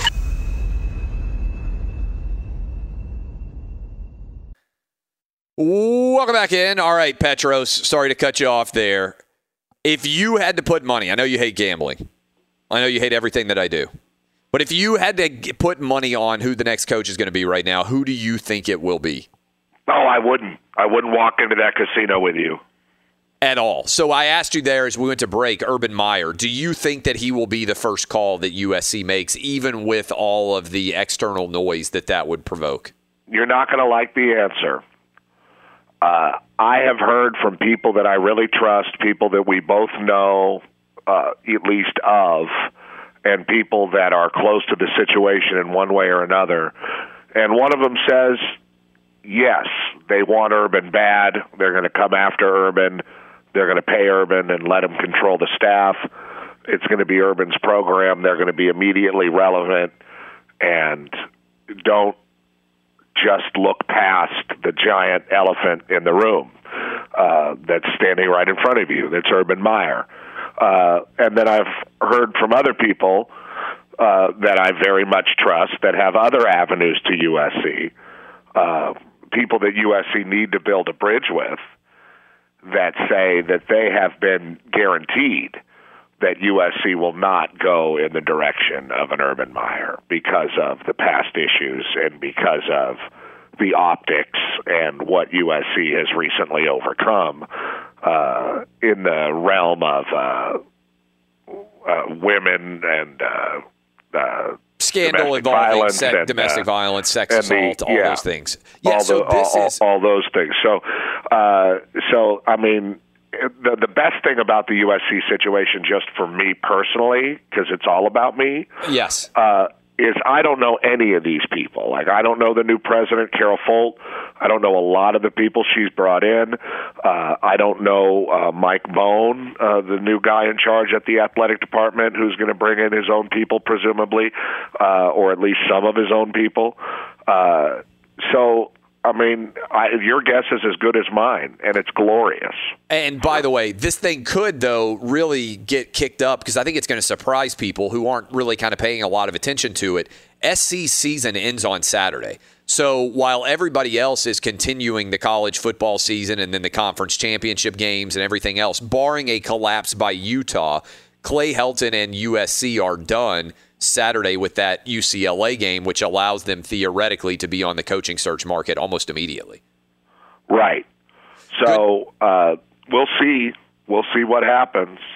And remember, a lot of this stuff is uh, very incumbent on the early recruiting. Yeah, right. And uh, that was an argument that used to be made to keep guys like Lane Kiffin and Steve Sarkisian around when they were underachieving. Right. Like, And well, what about the, the early- you know, we'll lose the recruiting class, you know, which is the dumbest, you know, message board thing that anybody could ever say. And in that regard, USC is somewhere ranked like in the 70s right now. Yeah, I saw that. Petros Papadakis at the old P. Uh, follow him, AM 570 LA Sports, Petros and Money Show. Top five, bottom five to finish off the show here for the Tuesday edition of Outkick the Coverage. 49ers, best team in the NFL. Patriots, second best. Ravens, third best. Seahawks in the four spot and the Saints in the five spot. I have the Packers at six and the Vikings at seven in the wake of NFL Week 11. Bottom five, the list of sadness. Tampa Bay Buccaneers at 28, Dolphins at 29, the Giants at 30, the Redskins at 31, and the Cincinnati Bengals at 32. That's the Outkick top five, bottom five. Appreciate all of you hanging out with me. I am Clay Travis. We'll be back tomorrow breaking down the NFL, NFL uh, Week 12 headed this way, plus the college football playoff committee rankings. What did we learn? We'll talk about it tomorrow. This has been Outkick on Fox Sports Radio. Be sure to catch live editions of Outkick the coverage with Clay Travis weekdays at 6 a.m. Eastern, 3 a.m. Pacific. Oh, oh, oh, Are your wiper blades chattering, skipping, or squeaking? Don't let streaks or smearing on your windshield compromise your visibility. When it's time to replace your wiper blades, stop by O'Reilly Auto Parts and see our selection. Our professional parts people will even install your new wiper blades while you wait. Stop by O'Reilly Auto Parts today. Oh, oh, oh, O'Reilly Auto Parts. At Bet365, we don't do ordinary. We believe that every sport should be epic. Every home run, every hit, every inning, every play. From the moments that are legendary to the ones that fly under the radar. See for yourself when you sign up today and get $150 in bonus bets when you bet just $5. Whatever the sport, whatever the moment, it's never ordinary at Bet365. 21 plus only must be present in Ohio. If you or someone you know has a gambling problem and wants help, call 1 800 Gambler. Terms and conditions apply. I'm Katya Adler, host of The Global Story.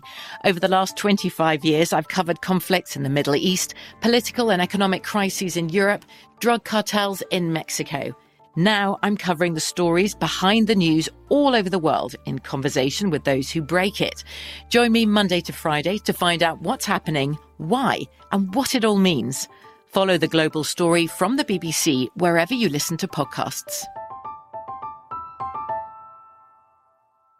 This is Malcolm Gladwell from Revisionist History. eBay Motors is here for the ride. With some elbow grease, fresh installs, and a whole lot of love, you transformed 100,000 miles and a body full of rust into a drive that's all your own. Brake kits, LED headlights, whatever you need, eBay Motors has it. And with eBay Guaranteed Fit, it's guaranteed to fit your ride the first time, every time, or your money back. Plus, at these prices, you're burning rubber, not cash. Keep your ride or die alive at ebaymotors.com. Eligible items only, exclusions apply.